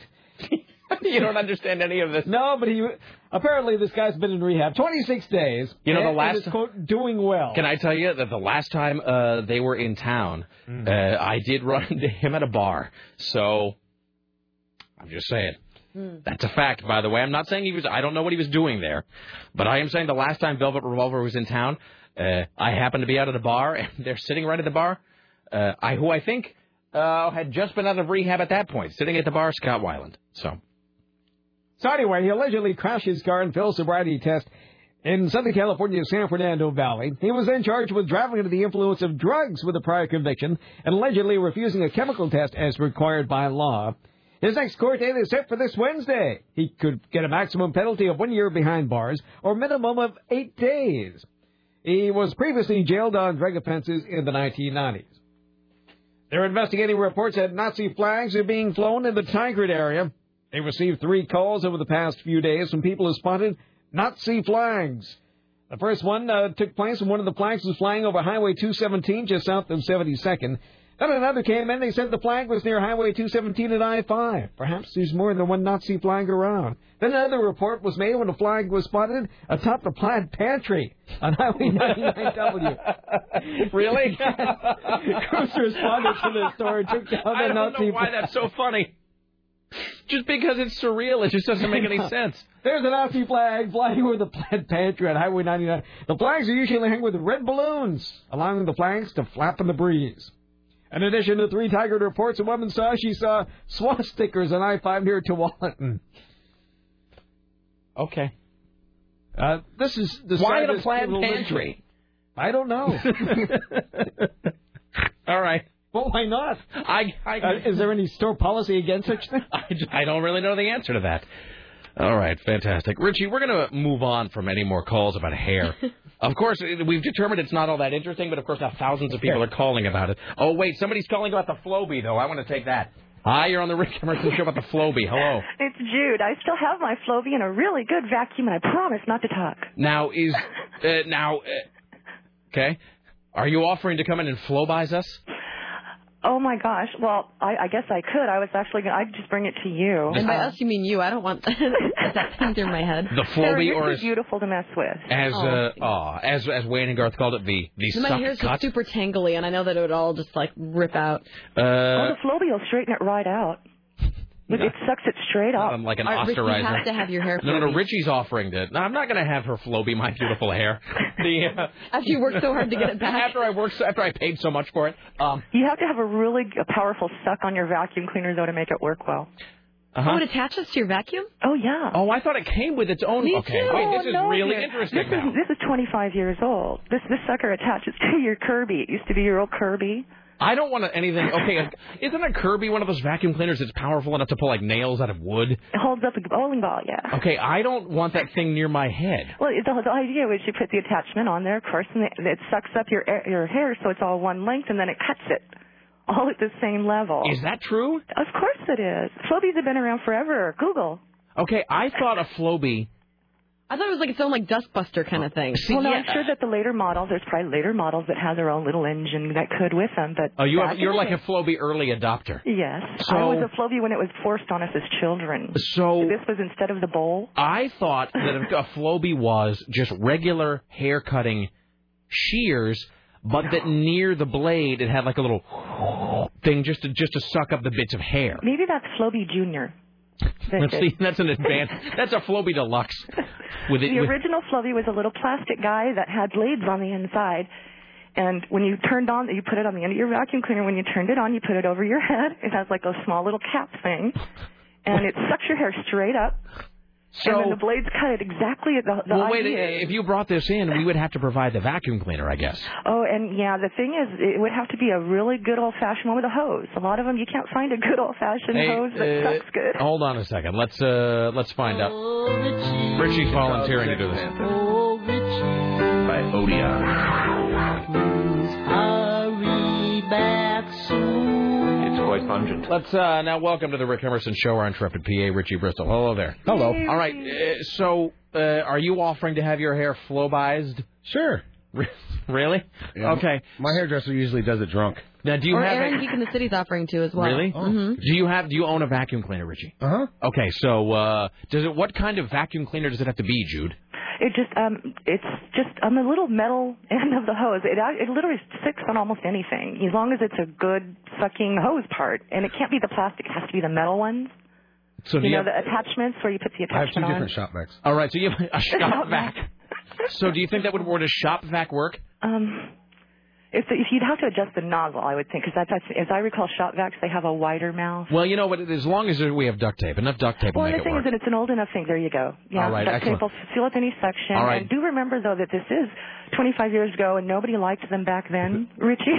And if you have any kind of curly hair action going on, no, it's, it's uh, no, it's a little feathery, but that's about it. Oh my. Okay. All right, uh, excellent. It's yours. No, do that. You do that the same way you use an epilady on him. Fantastic. um, well, if you want to drop that off or something, that would be fantastic. I know right where you are. All right. Thank you, Jude. You bet. All right. Bye, excellent. Guys. There you go. Wonderful. Fantastic. All right, Richie. It's win-win here. All right. Uh, let's do one more here, and then we'll take a break, and we'll uh, try to get back here on time. Here's Tim Riley.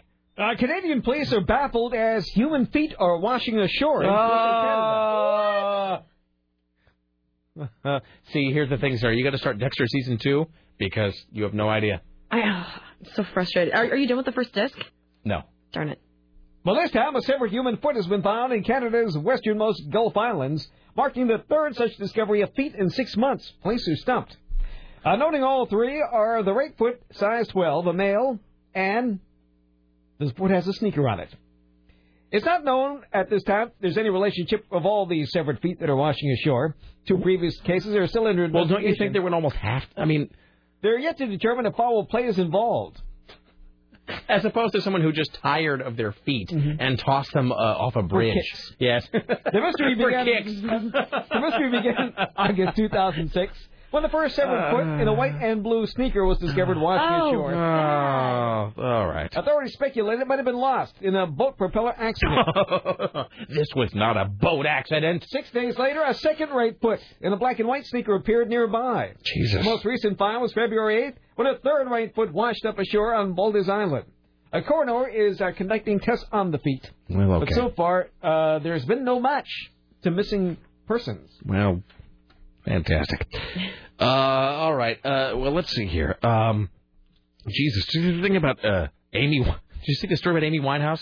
Oh, what is she back on the crack? No, where it just says uh, it just says what's up with her face. Um, she's been diagnosed with a bacterial skin infection. Apparently, it's apparently it's covering her face with sores. Uh, so, did they send you a picture too, or just? Uh, yeah, I'm waiting. I'm waiting for it to load here. Oh. Uh, it's from. Uh, let's see. It looks like it's from Reuters. So I'll yeah, I'll try to find that and send that along. All right. Uh, well, let's take a break here. Uh, we come back. Uh, Peter Carlin later on the top five and uh, so forth. You stay there. It's the Rick Emerson radio program. Uh, we return after this. Don't go anywhere. Well, God! Yeah!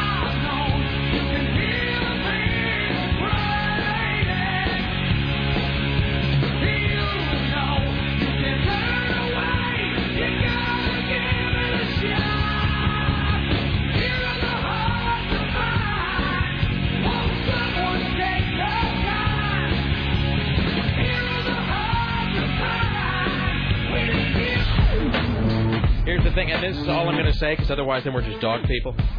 The weird thing about dogs is they have some weird superpower with stuff like that, because Max's whole thing is tearing paper towels into small pieces. Okay, do you see that paper towel there? Muppet just did that. Just shreds it.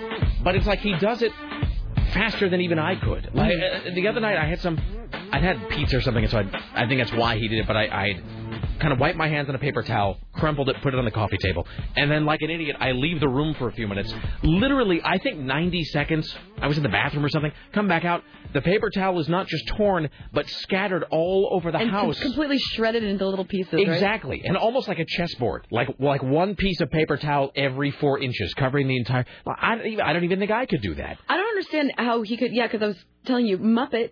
He ate an entire bowl of cereal, including all of the milk, in, like, literally, like, thirty, forty-five seconds. It's almost impressive in some horrible way. Like, I want to get a security cam of some kind so I can see how he does. That's the thing is, I just want to know. It's like when you hear those stories about, like, uh...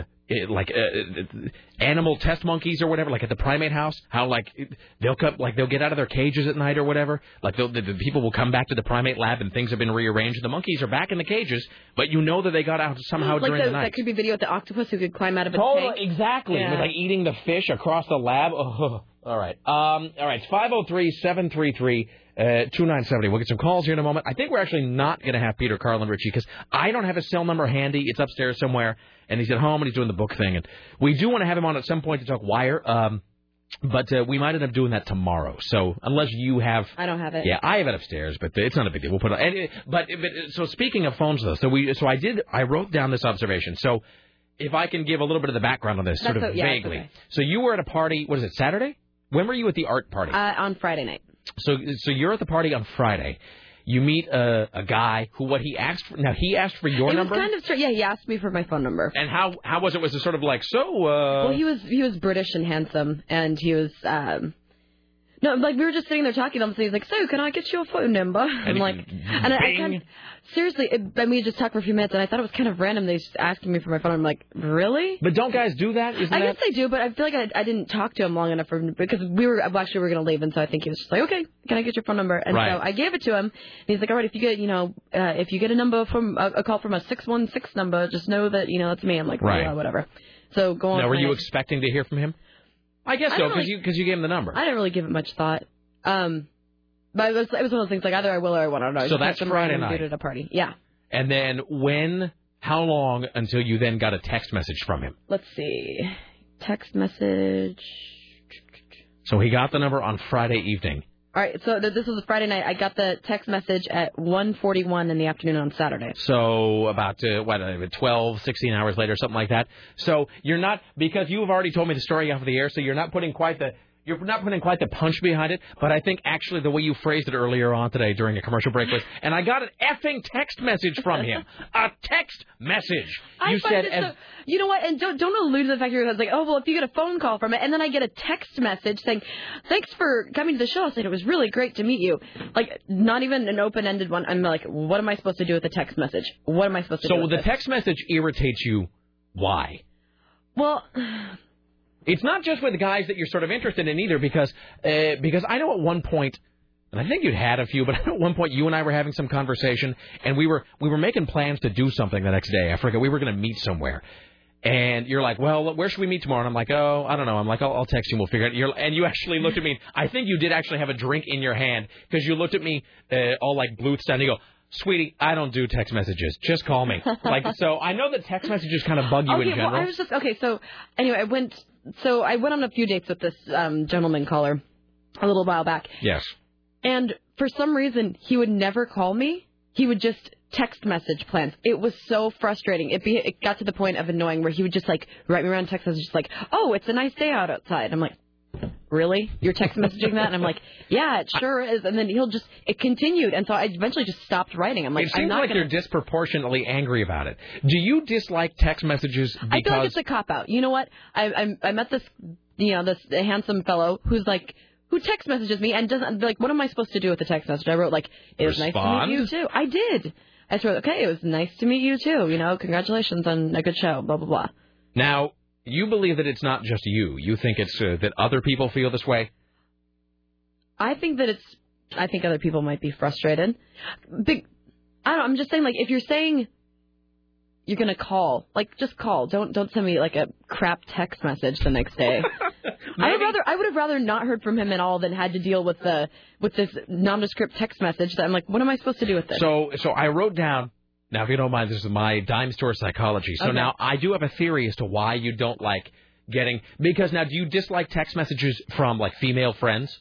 No. Okay. So now let me ask you this. My... I should ask first and foremost, do you care if I give my stupid uh, pop culture, like, on the couch a- answer as to why you don't like text messages from guys? Oh, God. Okay. Do you dislike text messages from guys because you have no control over the conversation? I don't like conversations that don't aren't going anywhere. I don't know. Like, like, what am I supposed to do with this? So I meet this person, have a good conversation. This is what the text message says. Thanks for coming to the show last night, and it was great meeting you. That's what it says. I'm like... Is it because it puts it on you to, like, figure out what direction the conversation exactly is going in next? Exactly, because if I write back, it's like, well, I can't end it with a question because then it seems like I want to continue. The You want to know what's going on in my head. No, no, no, I'm I'm curious. This is interesting. So, like, I couldn't, I, you know, I can't write back because then you're like, oh, okay, I don't want to seem like a weirdo ending it with a question, especially since he didn't end his with a question. What if he had texted you, God, I'm glad I'm not single, what if he had texted you with a question? In other that, words, that it, would have, I would have been totally happy with that. But just this, like, that ends in a period that, you know, nothing, no questions, just like, how was the rest of your night? Nothing like that. Just like this blurted out statement via text message and then... So it's it. that he sent you a statement via text yes. that is difficult to respond to. You don't know quite what the response would exactly, be. Because I don't really understand what he's trying to accomplish with it. The it's interesting like, thing just, is maybe he thought he was just being polite, though. Maybe he thought, maybe he didn't know what to say to you. And so he thought, well, I'll be nondescript because I don't want to look pushy or I don't want to look whatever. So maybe he was trying to be polite by not, uh, you know, not trying to act more forward than, than he felt was appropriate. Hmm. Maybe. I don't know. But I wrote, yeah, so I, I didn't see the message for a while, and so I wrote him back just like, it was nice meeting you, too. Well, the end. uh, hi. Hi, you're on the Rick Emerson Show. Hello. Hi. Hi. Uh, What's up? My name's Charlie, and uh, I agree with Sarah. I hate text messages, first of all, because I always miss them because it only, like, vibrates once, and so I, like, constantly miss them. But second of all, because what should be a thirty-minute or thirty-second conversation on the phone ends up being, like, a thirty-minute process that would have taken such a short time to just get across and clarify and figure out what you were saying, and instead you got to poke at all the buttons. I know, and it just goes like my dad. You're going to jab at all of these all little keys. My fat fingers don't want to hit the question mark. Well, here's the bit. I will say this. Here's an interesting thing about text messaging is that here's an awkward thing. When you text message and you're not quite sure when the conversation is over. That's it. And, like, I didn't know if I was if I was responding to a conversation or to a statement. I'm like, should I ask a question? I just I opted not to ask. And it's like, are you do you have to respond back to everything? I'm like, who ends it? That's exactly. And do you finally just say, like, end, over, conversation done, thirty, you know, or whatever? And just... This is what I did with the other text message guy. So finally he kept writing these uh, these asinine questions, like, just statements. And finally, so, I'm like, how are you today? I'm like, all right, if you want to meet up later or something, dude, that's cool. I'm like, give me a call. And you know what he wrote back? He wrote, I will I will get in contact with you. And you know what he did that, later that night? He text messaged me. See, you're all... The great thing about it is just your white-hot anger. Like, he was like, hi. I was like, what am I supposed to do with this? That is... Well, okay, now, do you think it's this? Do you suppose that that is an outgrowth of instant messaging? I think I think, I think men are just lazy now. And it's like, well, you don't have to have the stress of, like, will she answer? You know, should I call her? But instead, it's like the... You're not, like, the creepy guy. Like, you can just send her a text message, which is fine, but I would rather, like, know somebody, you know, vocally on the phone first before, like, text message. I think a lot of guys, I mean, I, I know I'm this way. It's a cop-out. It's a total cop-out. See, but I think, well, you call it a cop-out, but I think a lot of guys dislike talking on the phone. Sarah Wagner just wrote, that's a stupid text. It would have pissed me off, too. That's a stupid, you're dumb. All right, thank you, sir. And, all right, hi. Hi, you're on the Rick Emerson Show. Hello. How's it going, Rick? What's up? That's an old trick she's falling for. What is the what is the old trick, sir? If you have three or four girls that you're kind of hanging out with or kind of seeing on the side, you send the exact same thing to all of them. Like, it's been an awesome weekend, like, weather-wise or whatever, and then whoever replies, that means they're not hanging out with anybody right now. You can give them a call and see what they're doing later. And is this so you don't get the girls confused? You send them all the same greeting. That's why it's generic and there's nothing. Nick was like, I had a great time meeting you last night. He probably met three or four girls. Last night was cool. Get in touch. Yeah, and then when they call or they send an email or a text back or whatever, that means chances are they're down and they want to hang out. So that's awesome. So you so you believe that this is he's just uh he's chumming the water, as they say. He's just throwing throwing a lot of hooks out there, seeing seeing who gets back with him. Five or six girls probably got that exact same text, and then this is the way, like, if she was on with "I loved you," Hi. then, you know, that was great. I had a great time with you too. Then he knows, hey, I can call this girl and she'll be willing to hang do out. You, do you suppose? And we're not, and this guy, but he guys in general. Handsome. Do you suppose he has uh, like standard opening raps though, like all, like Absolutely. via text message? Absolutely, to everybody. I mean, I never meet three or four girls in one night. One would be nice, but guys who do, I have a lot of friends who do, and they do the same thing. I mean, it's awesome. cheesy, but well, it works. No, it I mean, works really well. That well, totally makes sense. Well, it's like what's his name says in uh, in well, there's the two guys in Singles. There's a guy who's like, I'm going to put fifty phone numbers in this watch, but there's the when when Campbell Scott says like fifty numbers, and when and, and fifty then, numbers for girls you'll never call, and then later when Campbell Scott says fifty resumes, give me back something. So that's that's totally it is where you're hitting up. It's like a numbers game. Uh, our friend Trey used to have this great statement about he talked. He was talking about girls being like when you're in sales, where you make cold calls, and he used to say like, you know, you talk to ten girls, or you know, what, what is it? If you're at a club or bar or something, his whole thing was ask ten girls to dance, three will say yes, one will f you. That was like his. He had it down to a science. Ask ten girls, three say yes, one goes home with you. All right, fair enough, excellent. Thank you, sir. Bye. All right. Hi, you're on the Rick Emerson Show. These are all guys responding, which is the thing. Hi, you're on the Rick Emerson Show. I think we need to bring back over and out for text messaging. Be- because because it is a that weird... That would be great. It is, and did you ever do this? You send, like, even if it's just something innocuous, like, I don't know, where are we where are we meeting tomorrow for the movie? I don't know, let's go to the whatever. Well, are you, do you guys want to get, do you guys want to get dinner beforehand? Sure, let's do that. Where at? I don't know. Let's go to, you know, let, let's all go to the Olive Garden or whatever. Let's and, go to the Sizzler down the street. Exactly, exactly. And then at the end, you're sort of like, well, when... When is this conversation done, and is it rude? And here's the other thing. Generally, you don't say goodbye on text mm-hmm. messages. I think if you're on the phone, and I think like on uh, like on a, on an, uh, like online, like on an instant message thing, I think you'd like, okay, and goodbye, talk to you later. But I don't think you do that with text messages. They just sort of they just sort of end on this weird, dangling, suspenseful note all the time. Yeah. Anyway, that's all I got. All right, thank you. Thank you. These calls are all like that, too, where there's no real end to them. They just sort of drift off into nothing. Hi, you're on the Rick Emerson Show. Hey, Rick, this is Chuck. What's up? Hey, I think uh, it, it shows if if the guy has no relationship with Sarah to begin with and he starts texting, that shows a, a little familiarity there is kind of creepy. That's totally, texting, yeah. But because, I mean, you text your friends. You don't start texting somebody that you just met. Is that true? The only thing would be to make a phone call. If it goes goes to voicemail, that's out of your control. That's Sarah's decision to pick it up as voice, or then, if not, leave a voicemail. So do you think, Sarah, that texting is more, I don't want to say intimate, is, but more... But, but I know what you mean. Yeah, it is more intimate. I totally... But I think you need to, like, vocally establish yourself before, like, you're sending me a text message. Like, this is just right. some random then, guy writing me.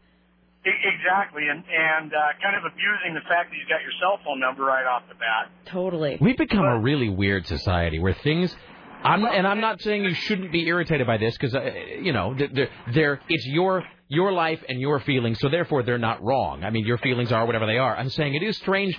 The things, though, in the twenty-first century that we, that, that, that sort of, because we're living in a sort of transitional time where, like, text messaging didn't exist yeah, ten years ago. So it's odd how these manners. Yeah, these rules of, that's exactly it, that these rules of personal etiquette are evolving as we speak. Like, we're, right, we're see- I mean, uh, the answering machine twenty years ago changed how we call people. Oh, man, do you remember, I remember a time, R I D.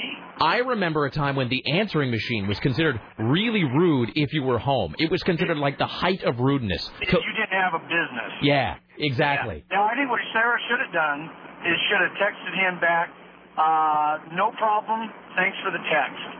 And as text messages are atonal, he wouldn't have known really. You know, leave it ambiguous, open-ended. But he doesn't know if she's like, thanks for the text. Or maybe or just like, how about next time give me a call? Yeah, but pick just, up the phone. Yeah. How about how about we talk, um, well, you know, well, it's not really Facebook. Let, let's use uh, a vocal message. Yeah. All right. Interesting. Thank you, sir. All right. All right there we go. No, it's it, it, he. That guy's a really good point, which is a lot of rules of etiquette have been around forever, and so like we don't, you know, they were just always there. Like you, uh, you know, you hold the door for somebody and you start with the outside fork and whatever. Uh, but these are rules of etiquette that are etiquette that are just now taking shape. Like they're just now being formed. We did ten years ago. We didn't have to worry about that. Uh, let's see. Hi, you're on the Rick Emerson Show. Hello, Eric. Hey. Yeah, text messaging. It's a safe way for the guy to judge. To gauge the girl's uh, mood and intentions and whether they want to hear from him again. There's there's nothing worse than having to call some girl that you just met and getting the stone cold, uh, cold silence that you get a lot of the times. That's the thing. I that would, is... And the horrible attitude. And I, I mean, would... it's just, it's just, hey, you know, how you doing? And then you gauge what you do next. I would also say this. You know, one of the things, one of the things that Tom Leica says that really is true is that uh, if you are out on a date with a girl or you're talking to a girl, you do, in some ways, have to be really careful what you say, because one stray word, one stray, you know, I killed a cat one time, you know, what, just the wrong thing out of your mouth, and you're going to F yourself. And so with a text message, it is kind of, with a text message, it's good because it strips away any sort of uh, vibe that you might otherwise convey. It strips it down to just the message. Well, just look at Sarah's response to it. I mean, she's a great girl, but... Uh... But You're a now, great girl, man, it, Sarah. Uh, but... No, no, I'm, no, I'm saying, I mean, you'd have to have a Rubik's Cube to figure out what the hell's going on with her. And, no, I'm serious. And so it's a safe way of just checking back the second time, because you don't want to get rejected. You're great, and apart from the like, crazy. It, it sounds like Sarah's main function in life is... is rejecting guys. So, ju- ju- just for sport. So, so it's just a safe way, and then you go to the phone call relationship, and then you go back to text text messaging because, you know, you know each other a little more, and, you know. So you're saying, here's, let me ask you, so you're saying basically text messaging is a way to feed the lion without getting your hand close enough to the mouth yeah. that you'll lose it. If All right. you get a positive response from your text message, then the phone call comes next, but it's just, hey, how's it going? Want a great meet you. If you get a you know something back saying I hope you die a horrible death, well then you know that you're not going to call back. But if it's positive, it's cool, and you call. Excellent. Thank you, sir.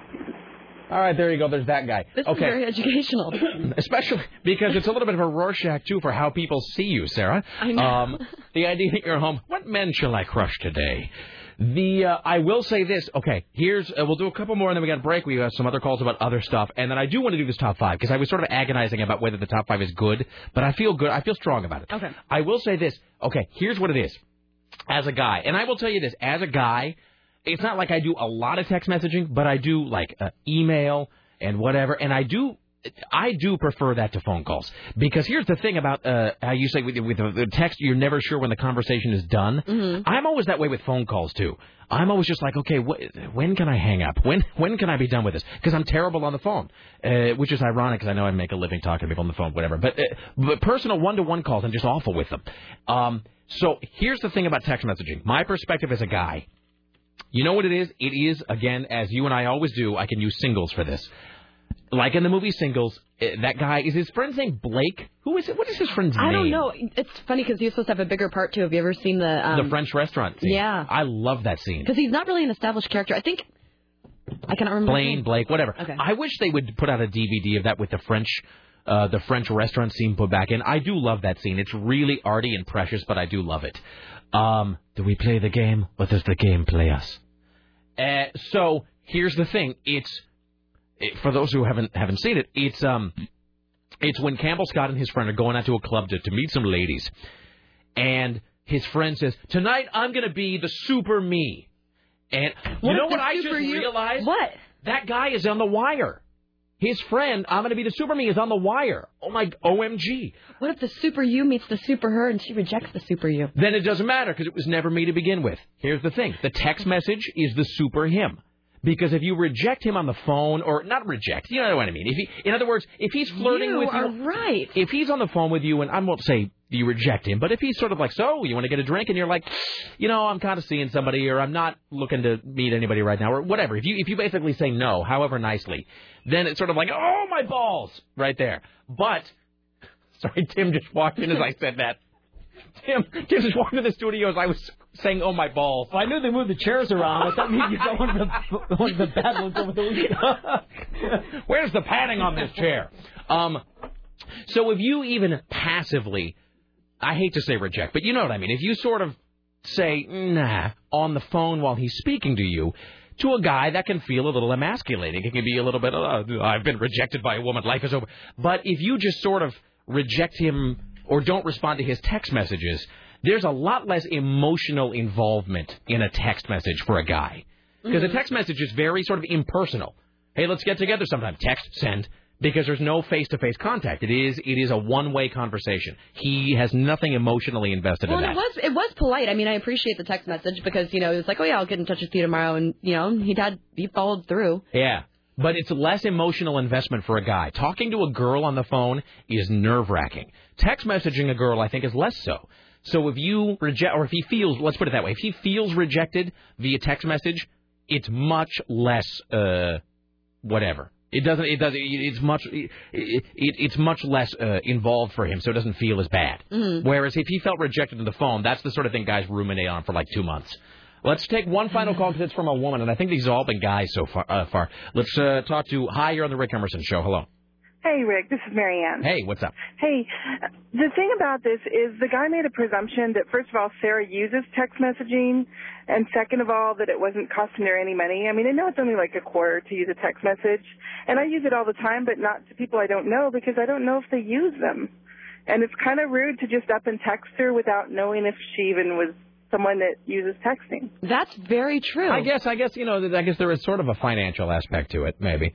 So. Well, all right. I mean, it's just a minor thing, but, you know, I know lots of people that have cell phones that, like, are clueless about text messaging and really aren't interested at all in using it. So. All right. Excellent. Thank you. You know, it's funny. Bridget from upstairs actually weighed in uh, via email, uh, the appropriate enough. She, she didn't call about it. She says that she hates talking on the phone, and so she texts. So she doesn't see it. But, Tim, but this is with people that she probably already has an established relationship she with. She says, my friends hate it, and I don't care. Uh, Tim is nodding his head. So about you, because uh, Tim and I, can, I will say this. I uh, I can count on less than one hand the phone calls I have had with Tim in the last year. And or, I think it's or six or seven years. Or six or seven years. I mean, really, uh, honestly, truly, uh, Tim and I have spoken on the phone probably fewer than ten times in the entire however many years we've worked together. I and hate I, the phone. And it's usually, I've never spoken to Tim on the phone. Uh, no, the, and I think most of those times, frankly, have been if you're going to be sick yeah. or something. Like if Tim is going to be uh, ill or not going to make it into work, he's like, I remember Tim going, uh, I don't have any voice, I won't be in. And that's usually wanted to make sure that I knew yeah. about it. Uh, ninety-nine point nine nine nine percent of Tim and I's communications, as long as we were together, have been via email. I like the email. Uh, so do I. Mm-hmm. I, I like, but Tim, Tim and I like it because it is a way to just stay in our tiny little hermetically sealed egg. Voice. Yeah, it, exactly.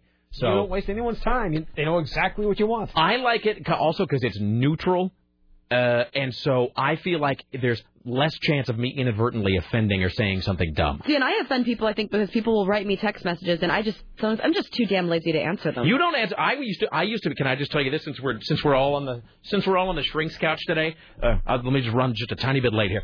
Um, since we're all on the couch, can I tell you when you and I first worked together, I used to get really offended that you didn't answer my emails.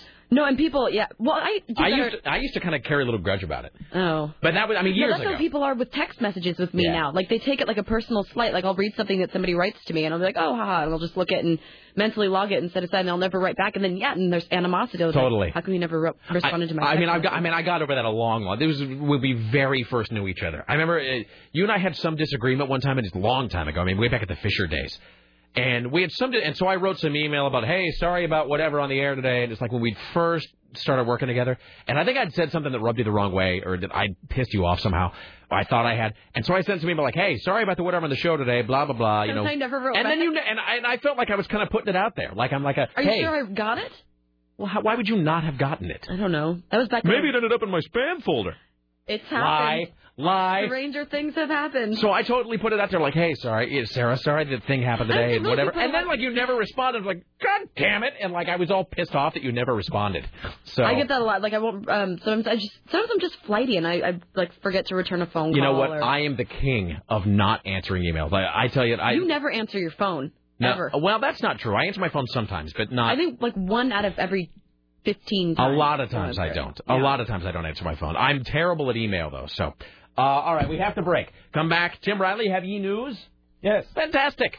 We'll do news, uh, and then let's see, uh, top five Shel Silverstein poems of all time. Uh, like us at three, Donna Mike at seven. Stay there. It's the Rick Emerson Show.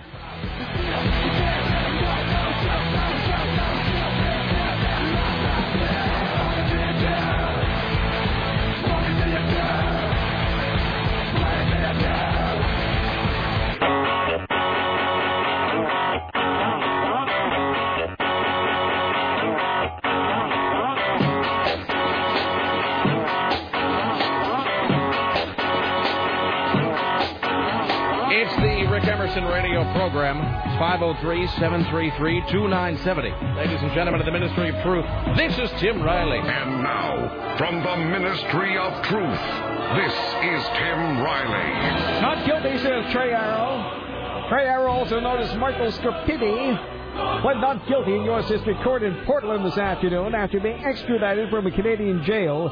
He failed in his attempt to seek asylum in that country. And this is all relating to the firebombing of logging and cement trucks in two thousand one. Uh, this happened at Ross Island Sand and Gravel. He bowed to his family and friends, but did not speak to anyone. His attorney requested that Trey Arrow stay in Multnomah County and that his client needed a raw vegan diet to satisfy his religious and spiritual beliefs. If found guilty, he'll be sentenced to eat meat and use indoor plumbing. Fantastic. He's best known for spending eleven days on a nine-inch ledge at the U S Forest Service building, thirty feet above the ground in the summer of two thousand. You know, I knew uh, I knew that Ralph Nader was never going to win anything, by the way, when I went to see him in two thousand at Memorial Coliseum, and Trey Arrow was one of the speakers. That's, oh, when, that you knew, is, that's uh, when you knew Ralph Nader was doomed. So uh, he got busted in Canada for shoplifting and uh, tried to stay there, but they kicked him out. The feds say he was involved in an arson attack that blew up three trucks at Ross Island Gravel Company and an attack on seven vehicles at a Mount Hood Lumber Company. So there. Uh, time for a snuff watch. Here's your snuff watch, Redux, uh, for Monday on The Rick Emerson Show.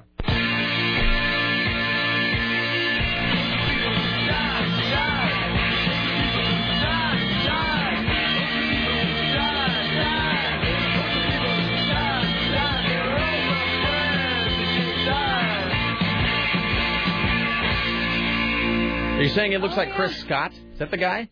I think so. Is that so. You're talking about? The board up that's in there. Tall guy, morning, long straight hair. Yeah. yeah. Uh, blind rock and jazz musician uh, Jeff Healey has died after a lifelong battle against cancer. The, he was forty-one. The weird thing is, he's forty-one. No joke, he's had cancer since he was one. Oh, jeez. He's had cancer for all but one year of his life. Uh, let's see. Uh, yes. He was... Uh, I'm reading this thing a lot. The Grammy-nominated Healey rose to stardom as the leader of the Jeff Healey Band, a rock-oriented trio that gained international acclaim and platinum record sales with the nineteen eighty-eight album See the Light. His album included his hit single Angel Eyes. He had cancer since age one. Uh, due to his that's blindness, geez. He taught himself to play the guitar and lay the instrument across his lap. Yeah, that's weird. He played it kind of like a dobro. He played it sort of like a slide guitar, laid it down on his lap. Cancer is such an age one. That is like the definition of being born yeah. into the suck. I mean, really. He loved jazz and loved hosting radio shows in Canada. His death comes weeks after the uh, before the release of his first rock album in eight years. Mess of Blues is slated for North American release on April twenty-second. He's survived by his wife, Christy, and has two children. Also, he was in the movie Roadhouse. And he was in Roadhouse. Done. And there you go. There's your snuff watch for Monday on The Rick Emerson Show.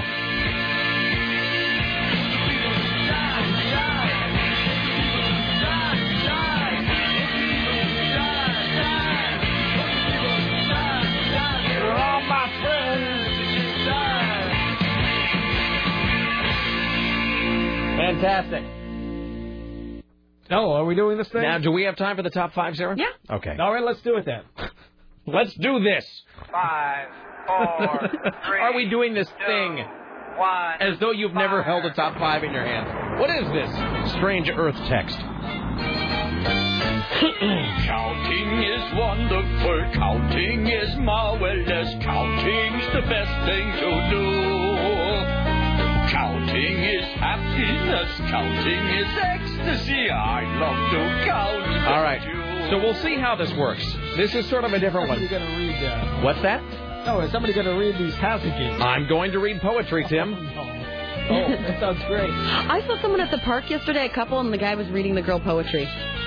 Now, Tim, are you not feeling we should? Are you not no, feeling no, it? I am. I You're skeptical. No, I'm. I, you don't think it's going to work. I know it's going to work. It's Shel Silverstein. Everybody loves Shel Silverstein. Sarah? I do, Rick. Everyone loves Shel Silverstein. I'm really looking forward to hearing you recite poetry in real time. Okay. Are you mocking me? I'm just kidding. I know you've worked hard on this. Let's yeah, go. I didn't work that hard. Well, I just want to hear the Dexter thing. All right, let's All right. get this. Uh, Here's your uh, poetry reading on top five. And as we continue to search the nooks and crannies of our imagination for the art of every stripe, sort, manner, and type, we arrive at the top five Shel Silverstein poems of all time. Number yeah. five is True Story. All right, these are the... Uh, Here we go. These are the top five Shel Silverstein poems of all time. Proved him wrong, Rick. Well, that was going to be all this pressure. All right.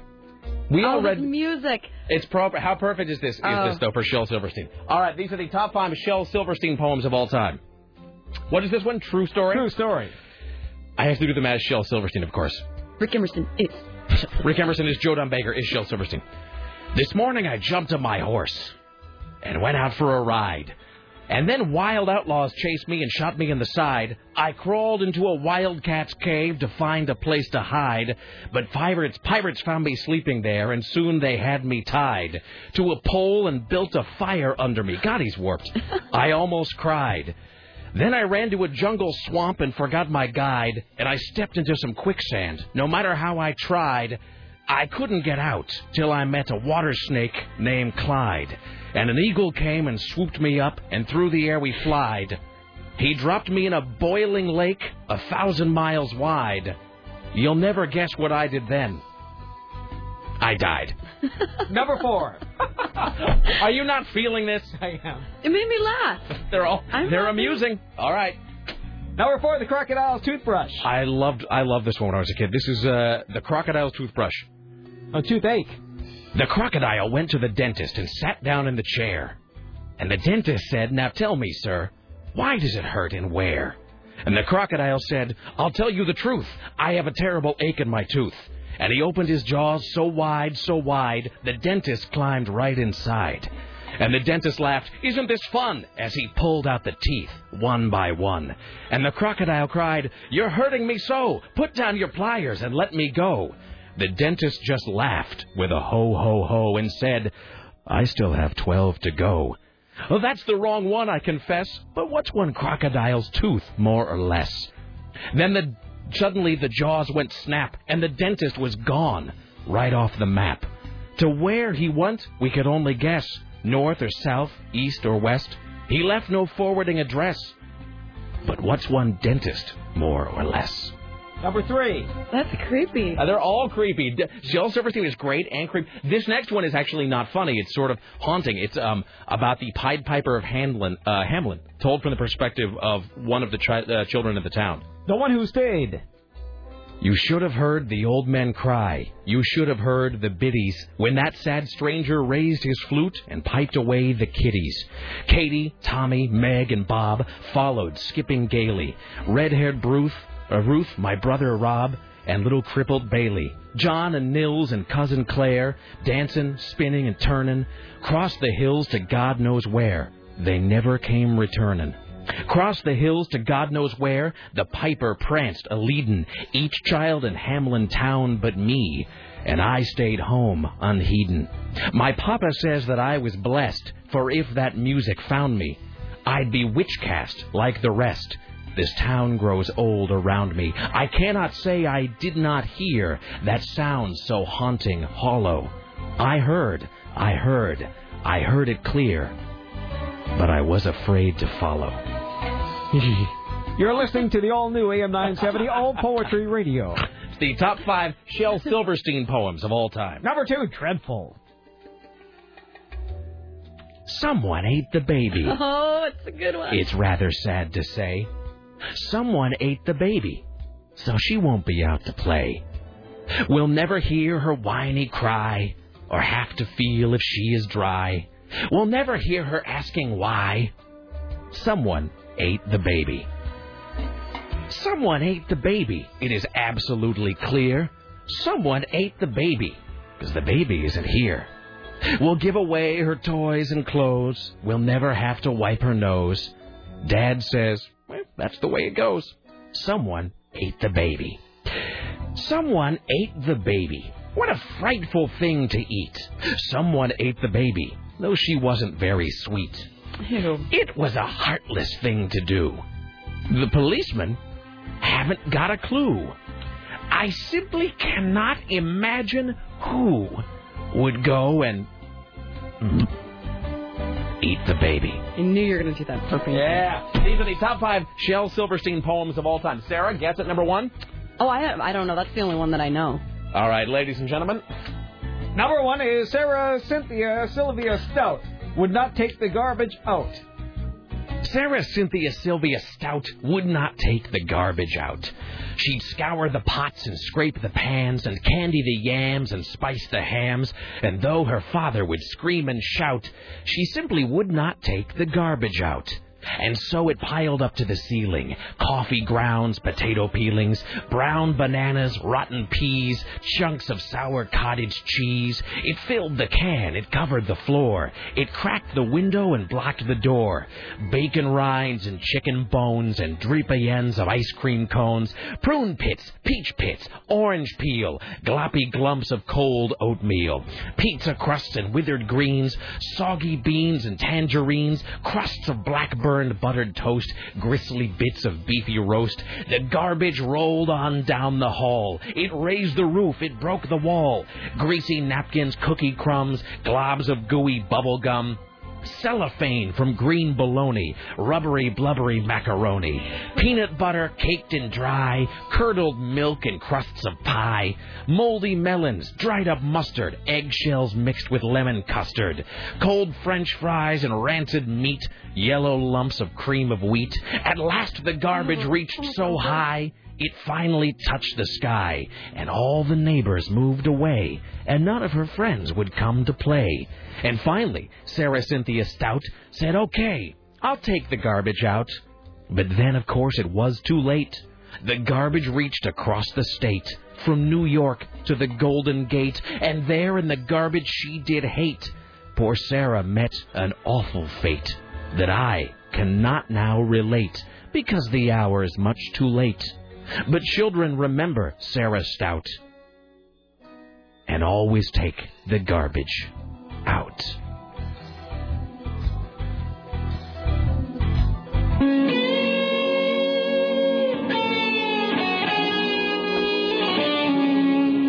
Why, hello, we now enter the saddest part of the broadcasting day, the final segment of the Rick Emerson Show.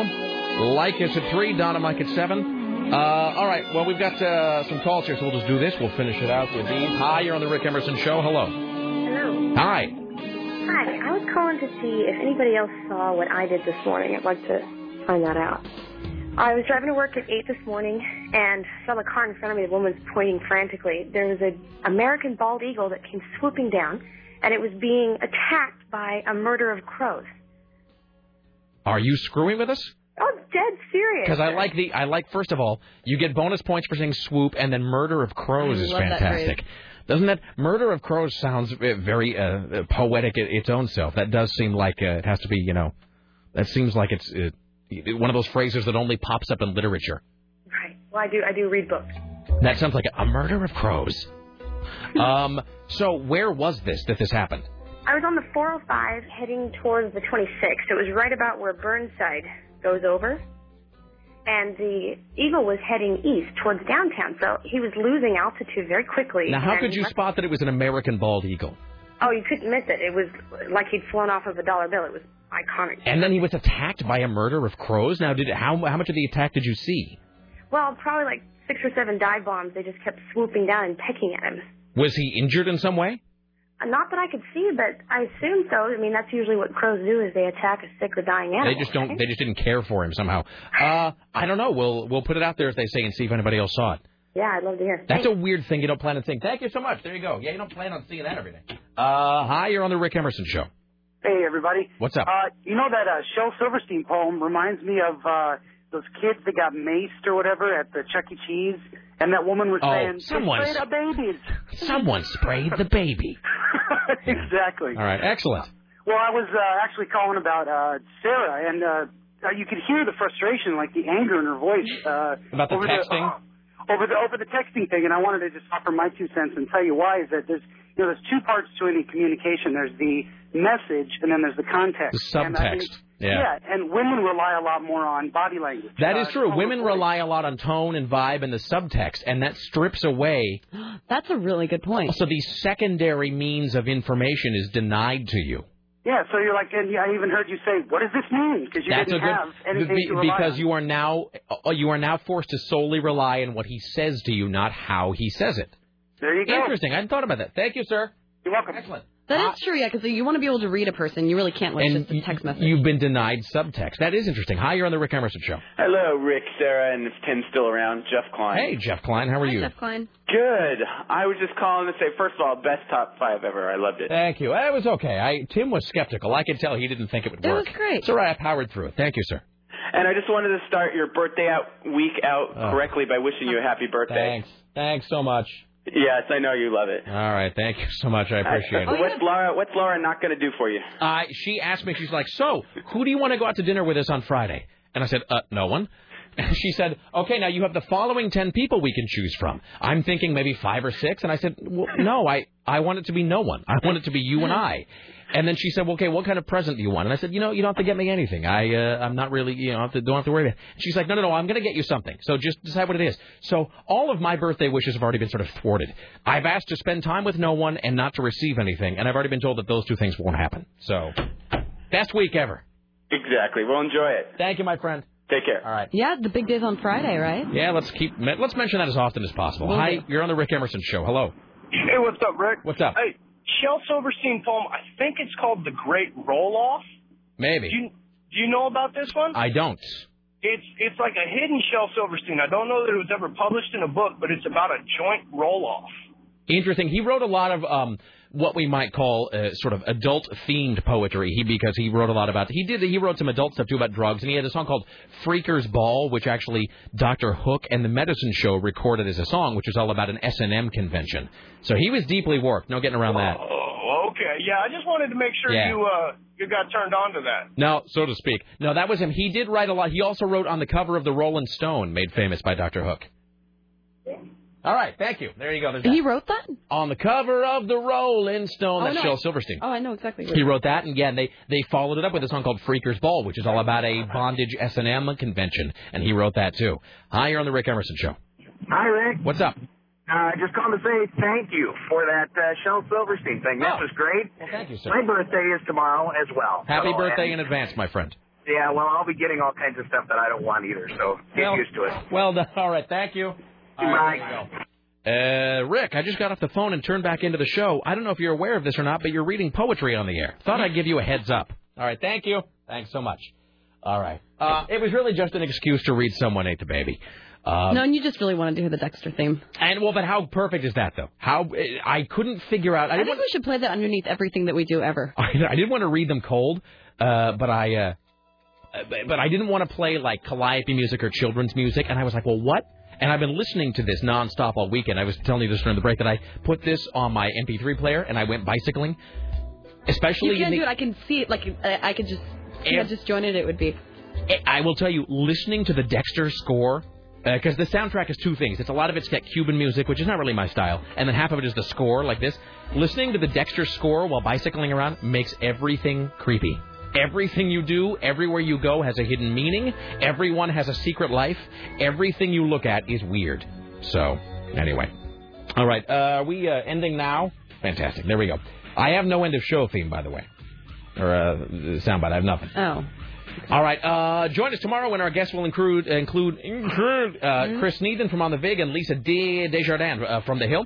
Uh, Rick Emerson Show produced today and every day by the lovely and talented Sarah Dillon for A M nine seventy Solid State Radio. In the newsroom, Tim Riley on the phones, Richie Bristol, Dave's in as the gatekeeper, Bridget from upstairs is the web mistress, and, of course, uh, C B S Radio Portland marketing guru Susan Reynolds.